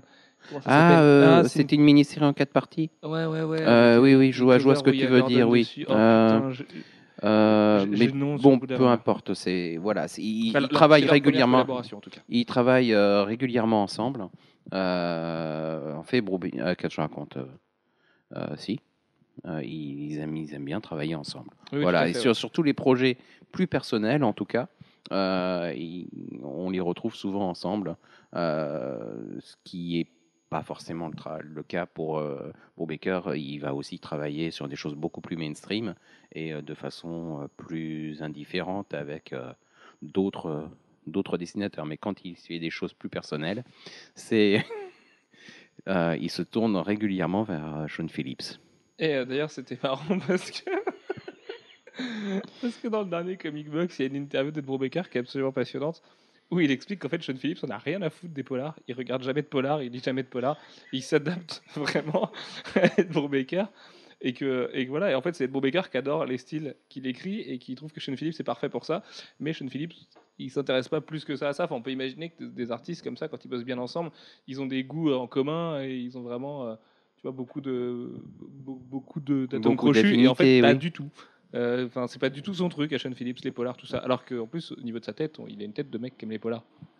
C'est, c'est un peu con comme réflexion. Mais... oui, bon, non, mais voilà. C'est un peu con comme réflexion, mais c'est vrai. On s'est fait la réflexion avec Alex. Comme quoi, il avait vraiment une tête à dessiner ce qu'il dessine. Euh, mais il a une bonne tête, hein. il, il a une super tête, Sean Phillips. Et c'est vraiment un mec adorable en plus. Donc, euh, d'ailleurs, si vous êtes à Saint-Malo le week-end prochain, à Quai des Bulles, allez le voir et euh, faites dédicacer votre Fatal parce que voilà, c'est vraiment un mec bien qui fait des, des belles dédicaces. Et, euh, et puis voilà. Dans le même genre, on a également Greg Rucka et Michael Lark, l'autre moitié du Quatuor Gotham Central, justement, puisqu'il y avait Greg Rucka et Brubaker au scénario et Michael Lark et Sean Phillips au dessin. Et que Greg Rucka et Michael Lark, toi, Alfro, t'aimes beaucoup, notamment la, leur prochaine série que t'aimes pas encore, évidemment, parce que tu l'as pas lu. Euh, Lazarus, sera génial. Mais qui sera forcément génial de toute façon. Ouais, c'est c'est, euh, c'est deux mecs comme ça, bah pareil, hein, même euh, même style, très noir, très très polar, euh, très écrit. Et euh, Lark, pareil, arrive à, arrive à sublimer euh, en fait euh, le, le côté très euh, littéraire que va lui proposer Rucka.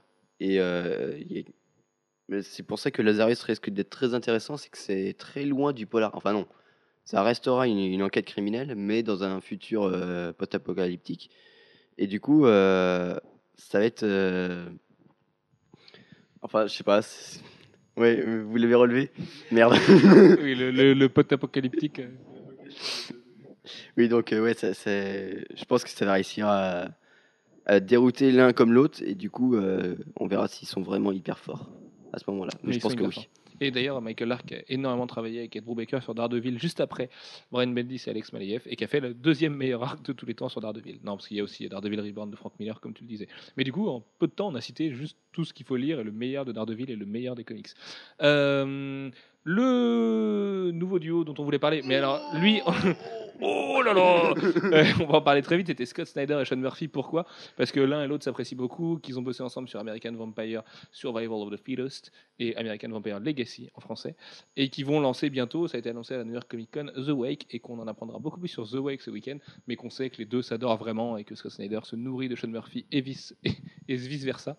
Euh, et voilà, donc on va pas rester trop longtemps parce que vous savez l'amour qu'on a pour les deux, on va pas vous saouler avec ça. Surtout que Snyder est hyper fan de Punk Rock Lizas. Oui, tout à fait. Mais qui n'est pas fan de Punk Rock Lizas, à part l'église. Euh, un autre scénariste qui aime les duos, c'est Jeff Loeb. Le premier, c'est avec Tim Sale, avec qui il a fait ce qu'on appelle les Colors. Hein ? Colors avec mes doigts, euh, chez Marvel. Euh, et euh, et Long Halloween aussi. Petit chef-d'œuvre, et Long Halloween, et Dark Victory. Et. Et. Et Catwoman. Well in Rome, c'est lui aussi, ouais. Ouais, c'est, ouais, tout, voilà, tout à fait. Donc bah, là, c'était euh, quand Jeff Loeb écrivait bien, donc tant mieux. Et euh, c'est, euh, du coup, Tim, Tim Sale euh, a une capacité à soit euh, à avoir tout, euh, tout l'amour de, de ses lecteurs, soit à repousser totalement. C'est, euh, en tout cas, il laisse personne indifférent. Parce que c'est très particulier comme style, Tim Sale. Ouais, c'est, euh, c'est du très, très pur. Très, euh, très stylisé. En fait, c'est un style très, très impressionniste sur le, sur le fond. On est plus dans, le, euh, dans rendre l'idée de la chose que dans euh, décrire graphiquement, réellement la chose. Euh, ce qui est un peu à l'inverse de, de l'approche générale euh, des comics, en tout cas des comics dans les années, jusque dans les années quatre-vingts. Euh, qui est très euh, réaliste, euh, très... Euh, oui, c'est, ça, ça doit décrire aussi bien que possible qu'on peut le faire, euh, la, la réalité physique des choses et de l'environnement. Euh, là, avec, euh, avec Tim Sale, on est plus dans l'atmosphère et euh, le, le poser et positionner les personnages, les ombres, euh, l'exactitude... Euh, graphique et pas ce qui est recherché. On recherche davantage l'ambiance, l'effet euh, que l'exactitude graphique. Et euh, c'est quelque chose qui fonctionne très bien. Il fonctionne très bien avec Jeff Loeb. Euh, je crois que tout simplement, ça fait partie des. Euh, ils ont laissé aussi bien chez Marvel que chez D C, en tant que couple de euh, d'auteurs, euh, des choses qui restent. Des, euh, des références euh, sur chacun des personnages sur lesquels ils sont passés. Euh, que ce soit Spider-Man Blue, Hulk Grey, euh, Daredevil Yellow, Captain America White, où on n'a eu que le numéro zéro et on attend toujours la suite. Euh, mais surtout euh, The Long Halloween, les Halloween Special qu'ils ont fait ensemble avant The Long Halloween. Et euh, Dark Victory chez Batman Dark Victory. Chez Marvel, ils avaient fait aussi un, un, enfin ils avaient fait aussi quelque chose avec Wolverine Gambit euh, bien avant les Colors, au milieu des années quatre-vingt-dix. C'était Victims. Qui, oui, mais euh, qui est moins qui est moins connu. Qui est parce moins que connu, il, il est mais... moins il est moins emblématique. Ouais, mais ça justement, ça on voyait bien déjà quand même euh, le tracé sombre, ou, euh, l'ambiance bien posée aussi. Euh, Euh, de, de Sale dans son dessin, et c'est vrai que euh... c'est un style particulier, très ouais. graphique, hein. Et c'est euh, très que... graphique, très particulier, pardon. Et c'est vrai qu'on n'avait pas l'habitude de voir ça sur le sur les X-Men, et pourtant ça ça rendait très bien quand même à l'époque, et même maintenant quoi. Ah oui, non, de toute façon ça se passe ça se passe très bien. C'est c'est quelque chose qui véhicule très bien l'histoire. Il y a il y a pas de problème. Euh... Et par contre, c'est vrai que c'est le on bah il a pas toujours envie de, de travailler sur, euh, sur d'autres choses. Actuellement, on ne voit plus rien de lui. Euh, bon, c'est, c'est sans doute pas un hasard. Je crois que son partenaire de prédilection, c'est vraiment Jeff Loeb. Tout à fait, même s'il paraît que Captain America White n'est pas complètement abandonné et qu'ils vont, enfin que Tim Sale pardon, promet de le finir un jour ou l'autre. Euh, l'autre, euh, et tu ne l'aimes pas forcément, Alfro, c'est pour ça que je voulais te faire en parler, l'autre euh, artiste avec qui aime beaucoup travailler euh, Jeff Loeb, il l'a prouvé avec Marvel Point One la semaine dernière avec le chapitre sur Nova, c'est Ed McGuinness. Qui est absolument le contraire de Tim Sale pour le coup. Ah oui, qui lui est vraiment oui, le, le, l'antithèse de Tim Sale. Ouais, tout à fait. Euh, je, je te mets du détail là où il n'y en a pas, je te mets des muscles là où il n'y en a pas, des veines pareilles. Mais euh, qui, euh, dans un, le second style d'écriture de Jeff Loeb, marche bien parce qu'il euh, y a ce côté euh, humour un, un, peu, un, un peu bas du front, euh, enfin humour facile, qui marche très bien dans le dessin de Ed McGuinness.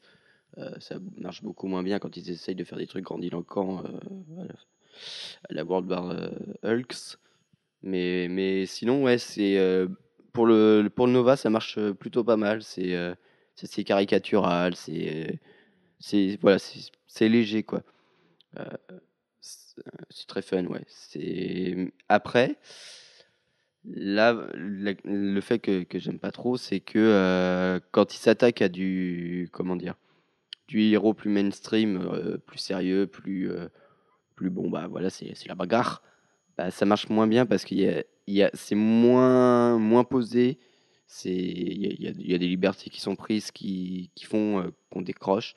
Mais, euh, mais bon, voilà, c'est, il, a, il a accompagné aussi la, la, la descente de Jeff Loeb. Manu, toi, tu voulais parler euh, des deux gros compères, enfin pas gros du tout, euh, de Brian Azzarello, c'est Liber Meio dans un premier temps et Eduardo Risso dans un second temps. Oui. Euh, bah, Azzarello, Bermero, c'est, c'est quoi ces deux grosses œuvres euh, grosses œuvres que sont grosses au sens euh, symbolique que sont Luthor Luthor Luthor non, je sais. Euh, Luthor et Joker euh, c'est un style... et Rorschach Before Watchmen Rorschach, Rorschach depuis, en ce moment quelques, ouais. depuis quelques semaines même si euh, bah d'ailleurs c'est, c'est peut-être quelque chose qui est symptomatique de, de Zarello quand il travaille avec Bermero euh, l'approche du personnage est, est pas toujours celle que le lecteur attendrait. Et non, c'est l'approche d'Azzarello de, de base. C'est... Je pense qu'il fait ce qu'il veut des personnages. Ah bah c'est, oui, c'est, c'est le problème d'Azzarello, c'est qu'il a sa vision des choses et qu'il l'utilise et qu'il ne cherche pas ailleurs. On le voit sur Wonder Woman en ce moment, euh, il, a, il veut raconter l'histoire de Dieu, il raconte l'histoire de Dieu, et Wonder Woman sert dans, sert dans l'histoire. Euh, oui, avec Bermero, euh, on, ils, ils reprennent des personnages emblématiques, ils les, ils les jouent à leur sauce, euh, c'est un style... Il aime travailler avec des, avec des, des dessinateurs, Azzarello, qui ont, qui ont un style particulier et qui ne convient pas à tout.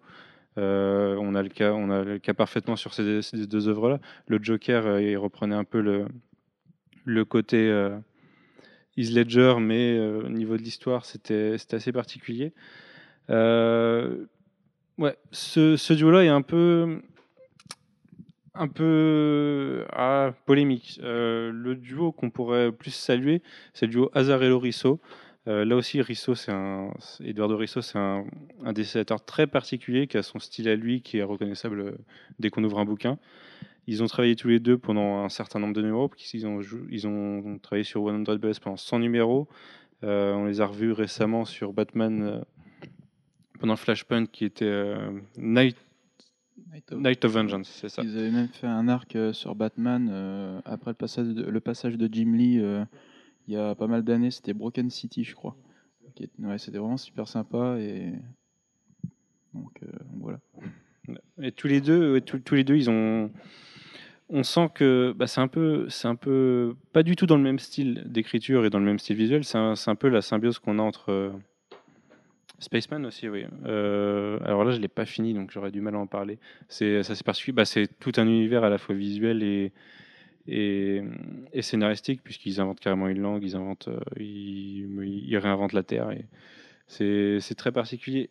Tous les deux, ils, ouais, ils, ils se comprennent. Euh, je pense que Risso, c'est le dessinateur qui comprend le mieux Azzarello, et qu'Azzarello s'en sert très bien.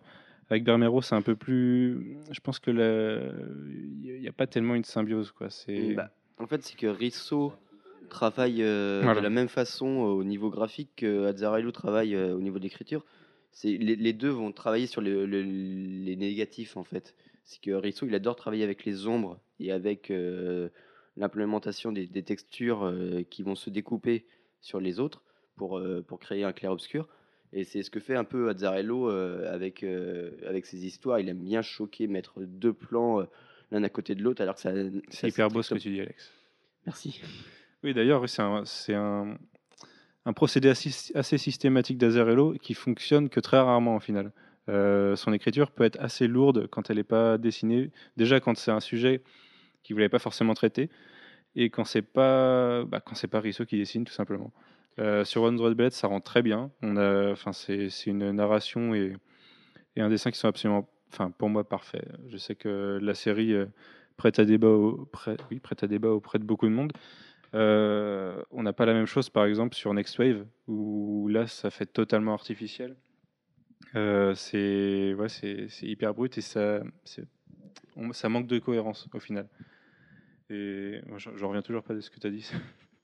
Je réfléchis encore à ce que tu as dit en fait. Euh, voilà, c'est, je, je sais pas, je suis le seul peut-être à, ici à aimer One Drop Bullet avec Alex. Donc, euh... Non, non, j'aime bien One Drop Bullet, je trouve qu'il y a des grosses faiblesses par contre dedans. Euh, Jeff, toi tu voulais t'arrêter sur le duo créateur de Fable qui eux aussi travaillent ensemble depuis très longtemps, c'est Bill Willingham et Mark Buckingham, c'est ça ? Mark Buckingham, oui, non, parce qu'ils travaillent, euh, parce qu'on parle beaucoup de mainstream, mais euh, c'est vrai que dans le. Euh, chez Vertigo, ça fait partie des duos euh, gagnants de, euh, euh, bah de Vertigo, tout simplement parce que Fables en année euh, au-delà du numéro cent vingt, euh, parce que euh, ça a donné une, une, plusieurs, euh, plusieurs spin-offs, dont Jack of Fables euh, qui a eu une cinquantaine de numéros, euh, Cinderella qui a eu deux mini-séries, et en ce moment fait Rust. Euh, que d'ailleurs euh, Willingham écrit, euh, qui en est au numéro neuf, je crois. Voilà, euh, c'est, euh, c'est un duo qui n'est pas forcément euh, spectaculaire. Euh, enfin, Buckingham, c'est, c'est un dessinateur qui fait le boulot. Euh, c'est pas forcément hyper beau, mais ça marche très bien. Euh, voilà, c'est... De toute façon, chez, euh, chez Vertigo, en règle générale, on cherche davantage à raconter une histoire qu'à épater graphiquement. C'est vrai que c'est un, c'est un dessin qui demande à, à s'y habituer. Gwen, tu voulais revenir sur le duo de Topco, le duo qui a, qui a fait remonter Topco dans les charts, mais qui n'existe plus depuis Witchblade cent cinquante, si je ne dis pas trop de bêtises. Mmh, oui, ce c'est est... Ron Mars, Stepan Seitch, qui a également fait Angelus, Artif- euh, Artifact. Euh, Artifacts aussi, voilà. Mmh. Enfin, le premier volume d'Artifacts voilà. À l'époque où ce n'était pas encore une ongoing, et qui est un duo qui fonctionne très bien. Ouais, c'est le duo qui a remis sur les rails, enfin plus Ron Mars pour le coup, euh, l'univers Topco, mais euh, C J qui a quand même permis de, de, de, de l'aider dans sa tâche. Euh, au sein de Topco, et c'est vrai qu'ils ont quand même tenu longuement euh, un arc sur Witchblade à l'époque euh, euh, qui a tenu quand même, je sais pas, peut-être euh, ouais, une vingtaine de numéros, ou même bien plus. Sur Witchblade ? Sur Witchblade. Ça dure plus longtemps que ça, je pense. Non, à partir du numéro cent et quelques jusqu'au cent vingt et quelques, un truc comme ça. Ou non, et même beaucoup plus, ouais. Ben oui, oui, c'est beaucoup plus, parce que le cent cinquante, c'était lui, c'était Spencer. Euh, enfin, moi, j'ai arrêté à ce moment-là, mais... Euh... Ouais. Donc, euh, donc voilà, il y a eu Artifact, comme tu disais, qui a, qui a permis aussi de réunifier totalement euh, l'univers de Topco, et aussi Angelus, euh, qui était le spin-off de, de Witchblade à une période. Et qui était très bien, parce que c'était une belle réflexion ouais. sur le, les relations lesbiennes dans, voilà. dans les comics. Donc, euh, non, non, c'est vraiment un super duo qui, que Topco euh, a eu à une période, euh, qui a redonné euh, ses lettres de noblesse justement à ce petit, à ce petit studio... Euh, qui se, se tenait juste, qui se cantonnait, euh, qui avait l'étiquette avant de, de, du côté boobs euh, un petit peu de, euh, du comics, et maintenant ils ont, grâce, grâce à leur passage, ils ont, ils ont, ils ont gagné un peu de sérieux. Oui, oui, c'est, il a fait un gros boulot, euh, Ron Mars là-bas. On va accélérer un petit peu, messieurs, parce que ça fait très longtemps que ce podcast est commencé. On voulait parler de Grant Morrison et Frank Whiteley, le duo des mecs qui étaient chauves parce qu'ils étaient punk à l'époque. Euh, ensemble, ils ont fait plein de choses. Ils ont fait Batman, que vous pouvez retrouver d'ailleurs depuis aujourd'hui dans euh, Grant Morrison présente Batman volume trois chez Urban Comics, qui est très très bien, à l'époque où Dick Grayson portait la cape. Il y a eu Flex Mentalo dans les années quatre-vingt-dix, qui sera republié par Urban Comics dans les années quatre... euh, en janvier, pardon. oui, ouais, non, Back to the Future là. Ouais. Il y a eu Earth deux aussi. Earth deux Earth deux, ouais, crois. peut-être, ouais. on s'en plus, mais sûrement. Euh, voilà, ils, ont, ils ont fait vraiment plein de choses, ils ont fait Nous trois aussi ensemble, enfin We Three. Euh, c'est un duo qu'ils aiment bien, et en plus, c'est les meilleurs amis du monde dans la vie, donc euh, voilà, c'est quand même un duo un petit peu différent des autres. On avait aussi noté Robert Kirkman et Charlie Adler sur Walking Dead, qui vont tenir depuis bientôt cent numéros, puisque c'était Tony Moore qui avait commencé au départ. Euh, c'est quand même un, un duo qui fonctionne assez bien, qui s'aime bien dans la vie, et qui a débloqué... Euh, qui a débloqué, mais on va en parler, Jeff, euh, et qui a débloqué euh, beaucoup de millions d'euros grâce à leur série. Kirkman et Ryan Otley aussi, qui a pris la suite de Cory Walker sur Invincible, qui va lui aussi fêter son numéro cent au mois de janvier. On avait noté Rick Remender, qui a, qui a fait connaître euh, Jérôme Opeña, euh, Gardner Fox et Joe Kubert, qui ont créé Savage Jockman ensemble, Gardner Fox et Carmine Infantino, qui ont fait plein de bonnes choses sur Flash, n'est-ce pas Gwen ? Oh oui. Euh, Mark Millar, qui aime beaucoup travailler avec Brian Hitch, John Romita Junior, euh, Lenny Liu, euh, Miller, on les avait dit tout à l'heure. On voulait quand même si s'arrêter un petit peu sur Garcenis et Steve Dillon qui ont fait Preacher ensemble, qui est quand même un gros chef-d'œuvre. Punisher. Euh, mais arrête, allez. C'est pas, c'est pas possible. On, donc là, en fait, Alfro soupire à côté parce qu'il déteste soi-disant Garcenis et Steve Dillon. Pour son anniversaire, on lui a offert un T P. Surtout Steve Dillon. De Preacher tome un. Il a trouvé ça génial, mais il arrive encore. Bon, bref. Euh, donc ouais, donc. Garcenis, Steve Dillon, les maîtres du, du, du, du politiquement incorrect, de l'iconoclaste, donc voilà, Preacher, qui est un chef-d'œuvre euh, à l'époque des comics indés, qu'on fait un énorme run sur Punisher qui tient en plus de mille pages maintenant, euh, qu'on fait beaucoup de choses ensemble, qui s'aiment beaucoup, et qui ont en plus tous les deux un goût prononcé pour la bouteille et le bon whisky. Donc euh, écoute, comme ça, ça tombe bien. On avait aussi l'invité des Utopiales, Neil Gaiman, qui aime beaucoup travailler avec Dave McKean et Craig Russell, que Jeff aime beaucoup, euh, Alan Heinberg et Jim Schoen, qui en moins de, euh, je sais pas combien de numéros ils ont fait ensemble, mais pas beaucoup, puisqu'ils... Une vingtaine ? Non, moins que ça. Oui, à... Non, non, parce que Chung Chung Chung n'a pas tout dessiné. Il y a douze ou treize dans Young Avengers, plus... Oui, euh... Mais, mais euh, Jim Chung n'a pas tout dessiné dans Young Avengers à l'époque, puisque c'était Andrea DiVito qui faisait les fill-in. Donc euh, je crois que ça doit tenir à moins de vingt numéros en dix ans. Entre dix et vingt, quoi. Ouais. Voilà, moins de vingt numéros en dix ans, ça fait quand même un, un, un petit ratio, euh, qui ont fait des choses formidables sur les Young Avengers, et on espère que Kieron Gillen et euh, Jamie McKelvey, qui sont aussi un duo marquant, puisqu'ils ont ouais. fait ensemble Phonogram et euh, Generation Hope, vont pouvoir reprendre la barre avec Young Avengers dans Marvel Now. En même temps, Heinberg a écrit combien de comics en dix ans ? euh, Pas beaucoup. Oui, ouais, donc, oui. euh... bah, enfin, il non, a fait un peu Wonder plus, Woman, quoi. Ouais. À une époque, donc euh, voilà. Mais oui, non, Alan Heinberg, bah, c'est un scénariste de série télé, donc il est souvent, euh, c'est souvent comme ça. Damon Lindelof a le même problème. Euh, Joe Hartnell et J. Scott Campbell sur Danger Girl, et qui travaillent encore ensemble régulièrement. Dan Slott et Humberto Ramos. Et Alfro, tu voulais finir pour les duos classiques avec Deagle et Jock, qui sont quand même eux un bon duo d'anglais qui a fait plein de choses ensemble. Bah, ils ont commencé sur leur petite île euh, par euh, par la production anglaise, avant de, d'embarquer tous les deux en même temps euh, aux États-Unis. Pour faire euh, alors, euh, du Green Arrow, euh, l'un des meilleurs arcs de Green Arrow, c'était le, mince, le Year One. Où, euh, c'était peut-être le meilleur arc de Green Arrow d'ailleurs, avec Kevin Smith, ça c'était vraiment mortel. Enfin, dans les, euh, dans les euh, runs récents. Ouais, parce qu'après il y a le McGrell qui est pas mal quand même. Et euh, voilà, c'est, c'est, ils ont fait ensuite l'espèce de chef-d'œuvre intégral qu'est Losers. Et euh, ils sont en train de préparer un truc euh, qui apparaît euh, dans. Ça apparaît dans quoi c'est... un truc euh, un magazine un anglais magazine de prépublication anglais ouais, ouais et du coup euh, qui est euh, Snapshot, qui a l'air extrêmement génial et qu'on aimerait bien voir, parce que déjà Jock c'est, c'est un véritable tueur, c'est Jock avec n'importe qui hein, c'est voilà oui Jock oui et puis avec les... sur les backups de Batman treize voilà. D'ailleurs et avec Deagle bah, on sent que, que Deagle lui demande ce qu'il veut dessiner et, et du coup il le fait et il s'éclate. euh, Jeff, tu voulais, toi, t'arrêter sur Roy Thomas et John Buscema un instant, et puis sur quelqu'un d'autre, puisque tu as très envie de prendre ce micro. Moi, j'en ai plusieurs, en fait. Euh, mais c'est vrai que Roy Thomas, mais on va faire très vite, alors. Euh, Roy Thomas et euh, John Buscema, ils ont énormément travaillé ensemble, que ce soit sur les comics Marvel en général, mais on les connaît surtout après l'équipe Thomas, euh, Barry Smith, Euh, pour leur run énorme sur euh, Conan the Barbarian, euh, puisqu'ils vont, euh, ils vont être les adaptateurs euh, majeurs euh, de la série euh, pendant plus d'une centaine de numéros, voire même quasiment deux cents, euh, ce qui est énorme. Euh, on va rajouter très vite aussi euh, l'équipe Englehart, Marshall, Marshall Rogers, euh, qui vont ramener le côté euh, dark Chez, chez Batman, le côté Dark Knight, qui, qui avait un peu disparu dans les années soixante.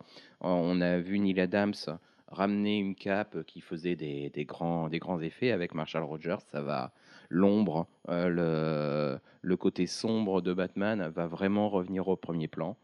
Euh, le run, euh, l'équipe Levitz-Giffen qui vont euh, faire The Great Darkness Saga chez, chez D C en particulier, et qui vont avoir une quarantaine de numéros ensemble. Explique sur... ce que c'est The Great Darkness Saga, parce que le nom ne parle pas pour The toi. Great Darkness Saga, c'est euh, dans le futur, donc à l'époque de la Légion des super-héros, euh, mille ans plus tard, euh, si, si. c'est le retour de Darkseid, qui, euh, qui, qui renaît progressivement et euh, qui, qui va avoir besoin d'un hôte pour revenir. Et euh, bah, c'est quelque chose qui va durer une... une bonne quinzaine de numéros. Et, euh, qui sur les cinq cents a... que compte la Légion des super-héros, c'est pas grand-chose.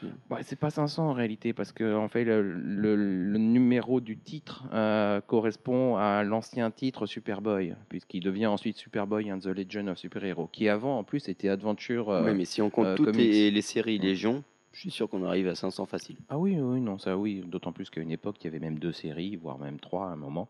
Donc, euh, voilà. Euh, ben, en ce moment, il y en a trois. Non, deux. Secret Origin. Ah bon, c'est fini ? Non, c'est fini. Ça, c'est une mini-série. Oui, enfin, pendant un moment, il y en a eu trois jusqu'à il n'y a pas longtemps. Voilà. Euh, on va retrouver le, le même Giffen euh, en coopération euh, majeure avec Dematteis sur euh, la Justice League International, euh, où il va être co-scénariste et également découpeur euh, des. Euh, il va faire les layouts. Et euh, a travaillé avec Kevin Maguire et Adam Hughes en particulier. Euh, l'équipe Boussiek-Perez, qui va être sur Avengers. L'équipe euh, Boussiek-Brant Anderson sur Astro City. Et Alan Grant-Bisley sur Lobo. C'est tout ? Non, Mensch et Gulassi qui ont énormément travaillé ensemble. Donc voilà. Très bien. Euh, en J'espère juste que euh, toi, auditeur, tu as assez de mémoire pour retenir toutes ces données, parce que je pense que même moi, je ne vais pas me souvenir d'un tiers de ce qu'on a dit après ce podcast. Euh, au niveau des, des, des duos, dessinateur-encreur, on vous rassure, c'est beaucoup plus court. Dans moins d'un quart d'heure, c'est fini, c'est promis. Alfro, on n'en peut plus, il a une soif dingue. En plus, il a très envie de faire pipi. On peut noter quand même Jim Lee et Scott Williams, euh, qui, est quand même, euh, qui sont quand même un duo majeur, parce que Scott Williams a toujours euh, ancré Jim Lee historiquement, et c'est le meilleur pour l'ancrer. Bah c'est c'est c'est vraiment temps euh, il est vraiment temps de, de d'en finir. Bref, euh, oui, Scott Williams, c'est un mec qui a suivi euh, qui a suivi euh, Jim Lee depuis le début, parce que c'est déjà c'est le meilleur encreur de l'industrie, hein, clairement. C'est le plus fin. Euh, quand on voit le, le dessin de Jim Lee, euh, c'est une plus-value. Et euh, surtout, c'est un mec qui euh, qui aura vraiment tout fait pour Jim Lee, parce que Jim Lee a eu des numéros à rendre très rapidement.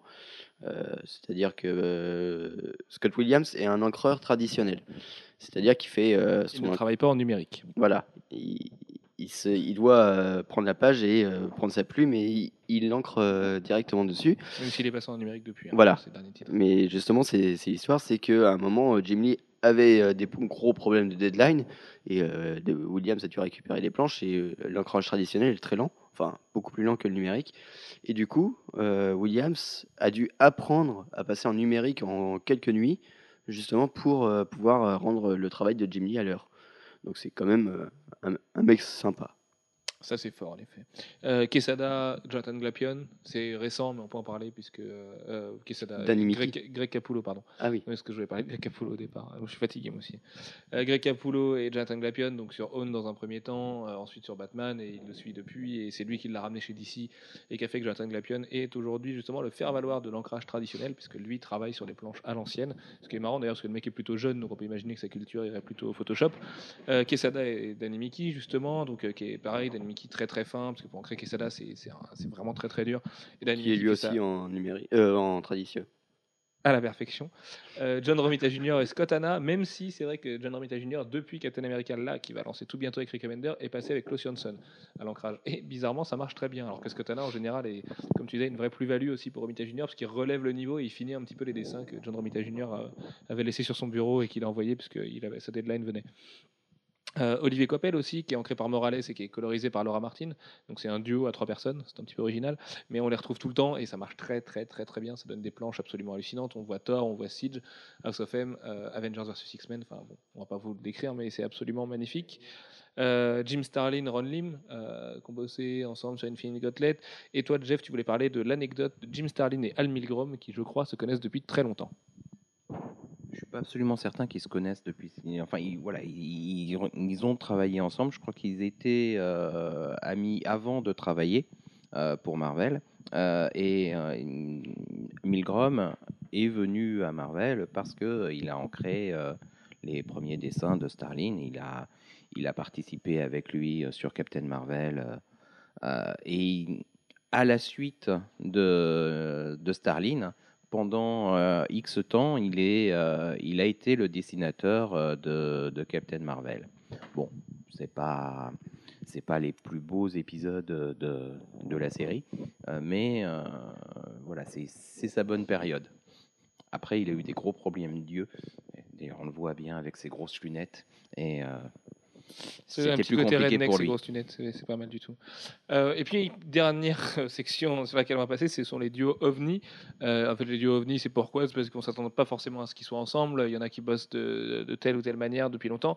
C'est le cas notamment des duos de scénaristes qui, s'ils sont fréquents, parce que vous les vous en voyez souvent euh, crédités, en fait, il n'y en a pas tant que ça, des duos de scénaristes. On a beau faire le tour, il n'y en a pas beaucoup. Et on va commencer avec le plus connu d'entre eux, le préféré d'Alfro.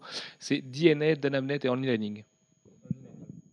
Oui, qui sont toujours collés ensemble. C'est euh, deux, euh, deux scénaristes qui, qui ont beaucoup de mal à écrire euh, séparément, même si... Euh, et qui se ressemblent, et qui sont très marrants, et qui font beaucoup de blagues l'un sur l'autre. Oui, c'est, c'est, c'est assez troublant. Ils sont tous les deux chauves, un peu gros et petits, et anglais.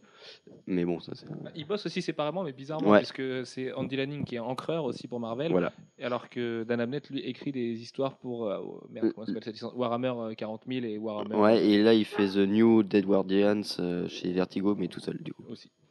Et du coup, oui, ils se sont rencontrés grâce à Warhammer quarante mille, comme quoi, euh, parfois, tu peux socialiser sur un jeu de plateau. Et euh, ils ont, euh, ils ont euh, accroché l'un à l'autre. Ils ont adoré euh, faire des histoires l'un avec l'autre. Et du coup, bah, c'est le calvitie, ça, ça renforce. Ouais, je pense. Ouais. Et ce qui est très bizarre, c'est qu'ils sont pas gays. Et ils tiennent quand même à le dire. Non, non, on n'est pas. C'est la première en... chose qu'ils, qu'ils disent quand on les rencontre, ouais, en général. C'est, c'est... Mais parce que ils, ils sont quasiment siamois, les mecs. C'est, c'est, un, c'est assez impressionnant. Et ça du coup, vraiment euh... dégueulasse, du coup, qu'ils soient siamois et gays. Euh, je veux dire, ouais. Pas de blague sur le nord de la France, Alfro. Ils peuvent être siamois gays. Euh... Mais ils peuvent être siamois gays et pas ensemble, oui, tout à fait. Ouais. Mais ils sont rien de tout ça, donc euh, ils sont tranquilles après tout. Et donc, bref, euh, voilà, ils sont euh, D N A, et c'est, c'est, c'est quasiment une seule entité, mais en, dans deux corps. C'est ça. Et D N A, en anglais, ça fait A D N, en fait. C'est ça qui est drôle. Oui. Euh, Justin Gray, Jimmy Palmiotti et Amanda Conner, puisque là aussi, c'est un duo à trois, mais pour des raisons un petit peu bizarres, Alfro. Ça, c'est ce qu'on appelle le triolisme. Euh, regardez Jules et Jim, si vous voulez une définition du, du triolisme. C'est euh, voilà, c'est, c'est. Je sais même pas de quoi il parle. Je... Jules et Jim, le film euh, avec Simone Signoret. Non, non. Ouais, ouais, d'accord. Moi, je connais que Batman. Moi. Ok. Euh, bref, euh, du coup, euh, voilà, c'est euh, Amanda Conner, femme euh, Conner, femme de Jimmy Palmiotti, qui lui-même n'écrit jamais sans Justin Gray. Donc forcément, les les trois sont quasiment jamais. Et forcément, les trois travaillent donc du coup souvent, souvent, très souvent ensemble. Et du coup, euh, Justin Gray doit porter des fois la chandelle. Je sais pas. Palmiotti qui est aussi le meilleur ami de Quesada dans la vie, hein, faut quand même le préciser. Mais en fait, euh, Palmiotti travaille plus souvent avec Justin Gray qu'avec Conner. Au final, ils écrivent beaucoup de choses ensemble. Euh, en ce moment, ils ont même euh, au moins deux séries chez D C. Ils ont Phantom Lady, ils ont euh, All Star Western. Ils ont aussi quelques, oui, ils ont bah, quelques ministères en cours. Euh... Ah non, ouais. Si. Attends, tu me mets un doute là. Non, c'est Conner. Euh, non, il y a que ah, Conner qui travaille. Conner. Là, c'est Conner oui, qui oui, travaille oui, sans oui. eux, par contre. Oui, d'accord. C'est Darwin Cook, oui. Oui, on les, on les voit souvent travailler ensemble. C'est, ils ont, oui, ils ont, ils ont fait pas mal de séries. Ils ont, en général, ils, ils travaillent euh, sur les mêmes univers. Chez D C, on sait qu'ils travaillent globalement sur les, sur le même genre de séries tout le temps. Ils ont fait pas mal de jeunes avec tous les deux. Et ouais, c'est, c'est une relation assez particulière. C'est, c'est à peu, à peu près Andy Lanning et, et, et Dan Abnett. Ils sont toujours ensemble, et plus Amanda Conner. Alors, voilà. Et euh, je voudrais rajouter là-dessus qu'en fait, à l'origine, Palmiotti, c'était surtout le partenaire de Quesada. Euh, ils ont créé énormément de choses euh, ensemble au départ. Euh... Tu as dit que c'était son meilleur ami. Voilà. Mais euh, c'est... Voilà. Voilà. Alors, ensuite, on avait également dans les duos OVNI, euh, il y avait euh, McFarlane et Greg Capullo, mais en fait, c'est un petit peu différent. C'est pas forcément parce qu'ils ont travaillé ensemble, parce que oui, c'est le cas, ils ont travaillé ensemble sur Spawn notamment, mais parce qu'il faut savoir que Greg Capullo, à un moment de sa vie, n'allait pas bien du tout, a fait une dépression, et qu'en fait, c'est McFarlane qui l'a fait revenir dans les comics, qui l'a aidé à vivre pendant ces années-là où Greg Capullo n'allait pas bien du tout, refusait de dessiner, refusait de travailler tout court, euh, et que voilà, en fait, McFarlane, c'est un peu le grand frère de Greg Capullo, donc même si artistiquement, on les a vus ensemble que sur Spawn, et qu'aujourd'hui, ils n'ont plus grand-chose à voir l'un et l'autre, il euh, y a quand même une belle histoire d'amitié entre les deux, et Todd McFarlane, qui a souvent une réputation d'enfoiré, a quand même été le mec qui a remis euh, Greg Capullo sur pied, et euh, voilà, rien que pour ça, on pouvait saluer ce duo. Il y avait également les duos de couple, euh, il y avait les Dodson, Terry qui travaillait avec sa femme Rachel, Terry Dodson qui sera à la Paris Comics Expo ce week-end d'ailleurs, avec Rachel sûrement, puisqu'elle le suit partout, euh, qui est sa coloriste, euh, qui elle d'ailleurs, c'est assez marrant parce qu'elle en a un peu non, rien son, à foutre. Son encreuse. Son encreuse, ouais. Ok, tant pour moi.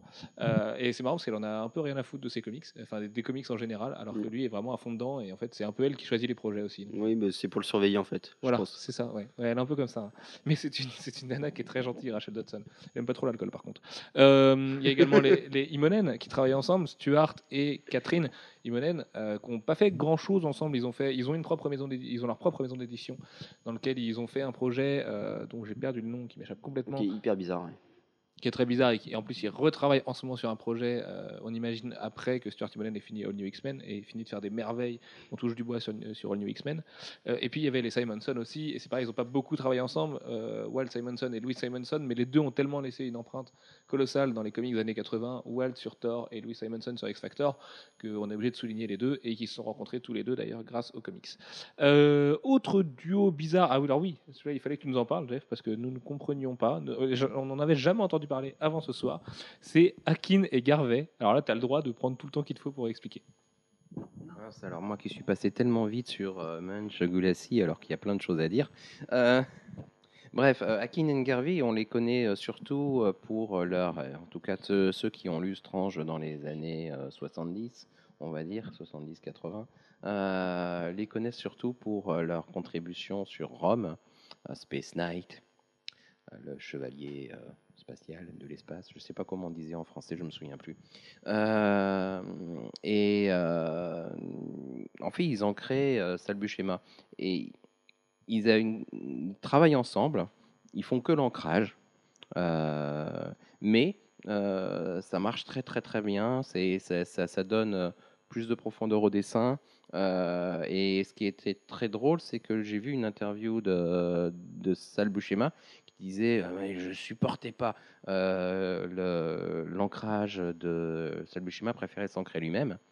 Euh, il supportait pas du tout l'ancrage de, d'Akin Garvey, alors que au moins en France, euh, il n'a jamais été aussi reconnu en tant que dessinateur que quand il était ancré par Akin Garvey. Et c'est marrant parce que c'est peut-être le seul duo d'encreurs de l'histoire quand même. C'est pas banal d'ancrer à deux quoi. Ben non, mais je suppose qu'ils avaient des forces et des faiblesses l'un et l'autre et euh, qu'ils bah, ils travaillaient très bien en symbiose. Avant-dernier duo, Alfro, Kevin Smith et Phil Lester, euh, eux aussi ils ont une histoire un petit peu particulière parce que Phil Lester a un petit peu la réputation de bouche-trou de Kevin Smith, mais ça un petit peu au-dessus de ça. Ouais, c'est que, alors euh, voilà, le premier truc à, à savoir avec Kevin Smith, c'est que c'est un mec euh, très enthousiaste, mais qui parfois va très vite en besogne. Et euh, quand... oh bah, il vient d'annoncer la, la, la troisième partie de sa trilogie, on l'aura sûrement dans trois ans, sur Batman. Ouais, très vite en besogne, parfois. Et du coup, euh, ouais, pour écrire de, de la B D, il faut, euh, c'est quand même euh, tout un art, c'est, ça se fait pas comme ça. Et Phil Lester, bah, en fait, c'est souvent celui qui va scripter les idées de, de Kevin Smith. Alors, ça a été le cas pour, euh, pour Green Arrow Quiver, et pour... Euh, Green Hornet aussi. Green Hornet, ouais. Et puis, il y en avait un troisième, mais j'ai... Bionic Man. Et Bionic Man, je suis pas sûr que ce soit Phil Lester dessus, parce que je sais que Phil Lester faisait la suite de Firebraiser, mais euh... ouais, mais il y en avait un troisième par contre, de... une troisième collaboration entre Phil Lester et Kevin Smith, mais je t'avoue que là mon cerveau est en feu. Donc j'arrive plus à m'en souvenir. Je et, sais euh... que Phil Lester a fait le bouche-trou après J M S sur Wonder Woman. Ouais, voilà, Phil Lester a aussi remplacé Straczynski sur Wonder Woman. Enfin, Phil Lester, c'est un mec qui a, ouais, abonné euh, à va rattraper les grands noms euh, après parce qu'ils sont partis et ils nous ont laissés tout seuls. Et pourtant, ça n'enlève rien à son talent parce que c'est un mec qui a vraiment beaucoup de talent, Phil Lester. Et enfin, le dernier duo, c'était Alex Ross et Doug Braithwaite, notamment pour une histoire qui est assez marrante. C'est sur Justice, où Doug Braithwaite d'ailleurs ne s'est retrouvé même pas crédité au final. Ouais, c'est que Alex Ross euh, avait, comment dire, euh, ah non, je peux pas le faire. Si, il avait pris un nègre, c'est euh, il avait. Euh, Parce que Doug Braithwaite était noir dans la vie, c'est pour voilà. ça que ça embête Alfro de dire ça. Mais euh, c'est, c'est un c'est, monsieur hyper charmant en plus. C'est, oui, c'est, c'est, le, c'est peut-être pour ça qu'il s'est fait avoir dans, dans l'histoire. C'est que le jeune homme s'est, s'est retrouvé euh, embauché par Alex Ross, qui, qui avait toute son aura pour faire euh, Justice et Earthsex. Et euh, oh la vache, j'ai tellement plus de voix. Oui, c'est assez impressionnant. Ouais. Et euh, voilà, et le problème c'est que euh, Alex Ross avait pas du tout euh, la rapidité pour finir ça et a dit à Doug Braithwaite, j'ai tellement le mal. Occupe-toi de la gorge d'Alex, s'il te plaît, je vais finir. Euh, donc ouais, en fait, ce qui s'est passé, c'est sur Justice, Alex Ross n'avait pas forcément le temps de dessiner et du coup, Doug Braithwaite a fait les layouts, sauf qu'il a fait beaucoup plus parce qu'en fait, il a fait tout le pencil de, de la B D. Donc euh, j'adore, moi, j'avais vu des commentaires de genre, mais quel découpage d'Alex Ross et tout. Non mais il a rien découpé, les mecs. En fait, c'est Doug Braithwaite qui a tout fait. Et Doug Braithwaite s'est mis un peu dans la peau d'Alex Ross en se disant, tiens, ça fera des grandes et belles peintures. Alex Ross a effectivement peint par dessus et on dirait du cent pour cent Alex Ross, comme sur Kingdom Come, comme sur Marvel. Et au final, Doug Braithwaite est crédité en tout petit euh, dans une page de garde un peu planquée, alors qu'en fait, il a fait les trois quarts du boulot. Il me semble que Panini l'avait quand même crédité en tant qu'auteur à part entière. Oui, tout à fait. Sur Panini, ouais, sur l'édition euh... Panini, bah, il n'est pas sur la cover, hein, parce que Doug Braithwaite c'est pas vendeur, mais surtout ouais. par rapport à Alex Ross. Mais en effet, il est crédité en troisième, euh, sur la troisième page. Ouais, mm. Tout à fait.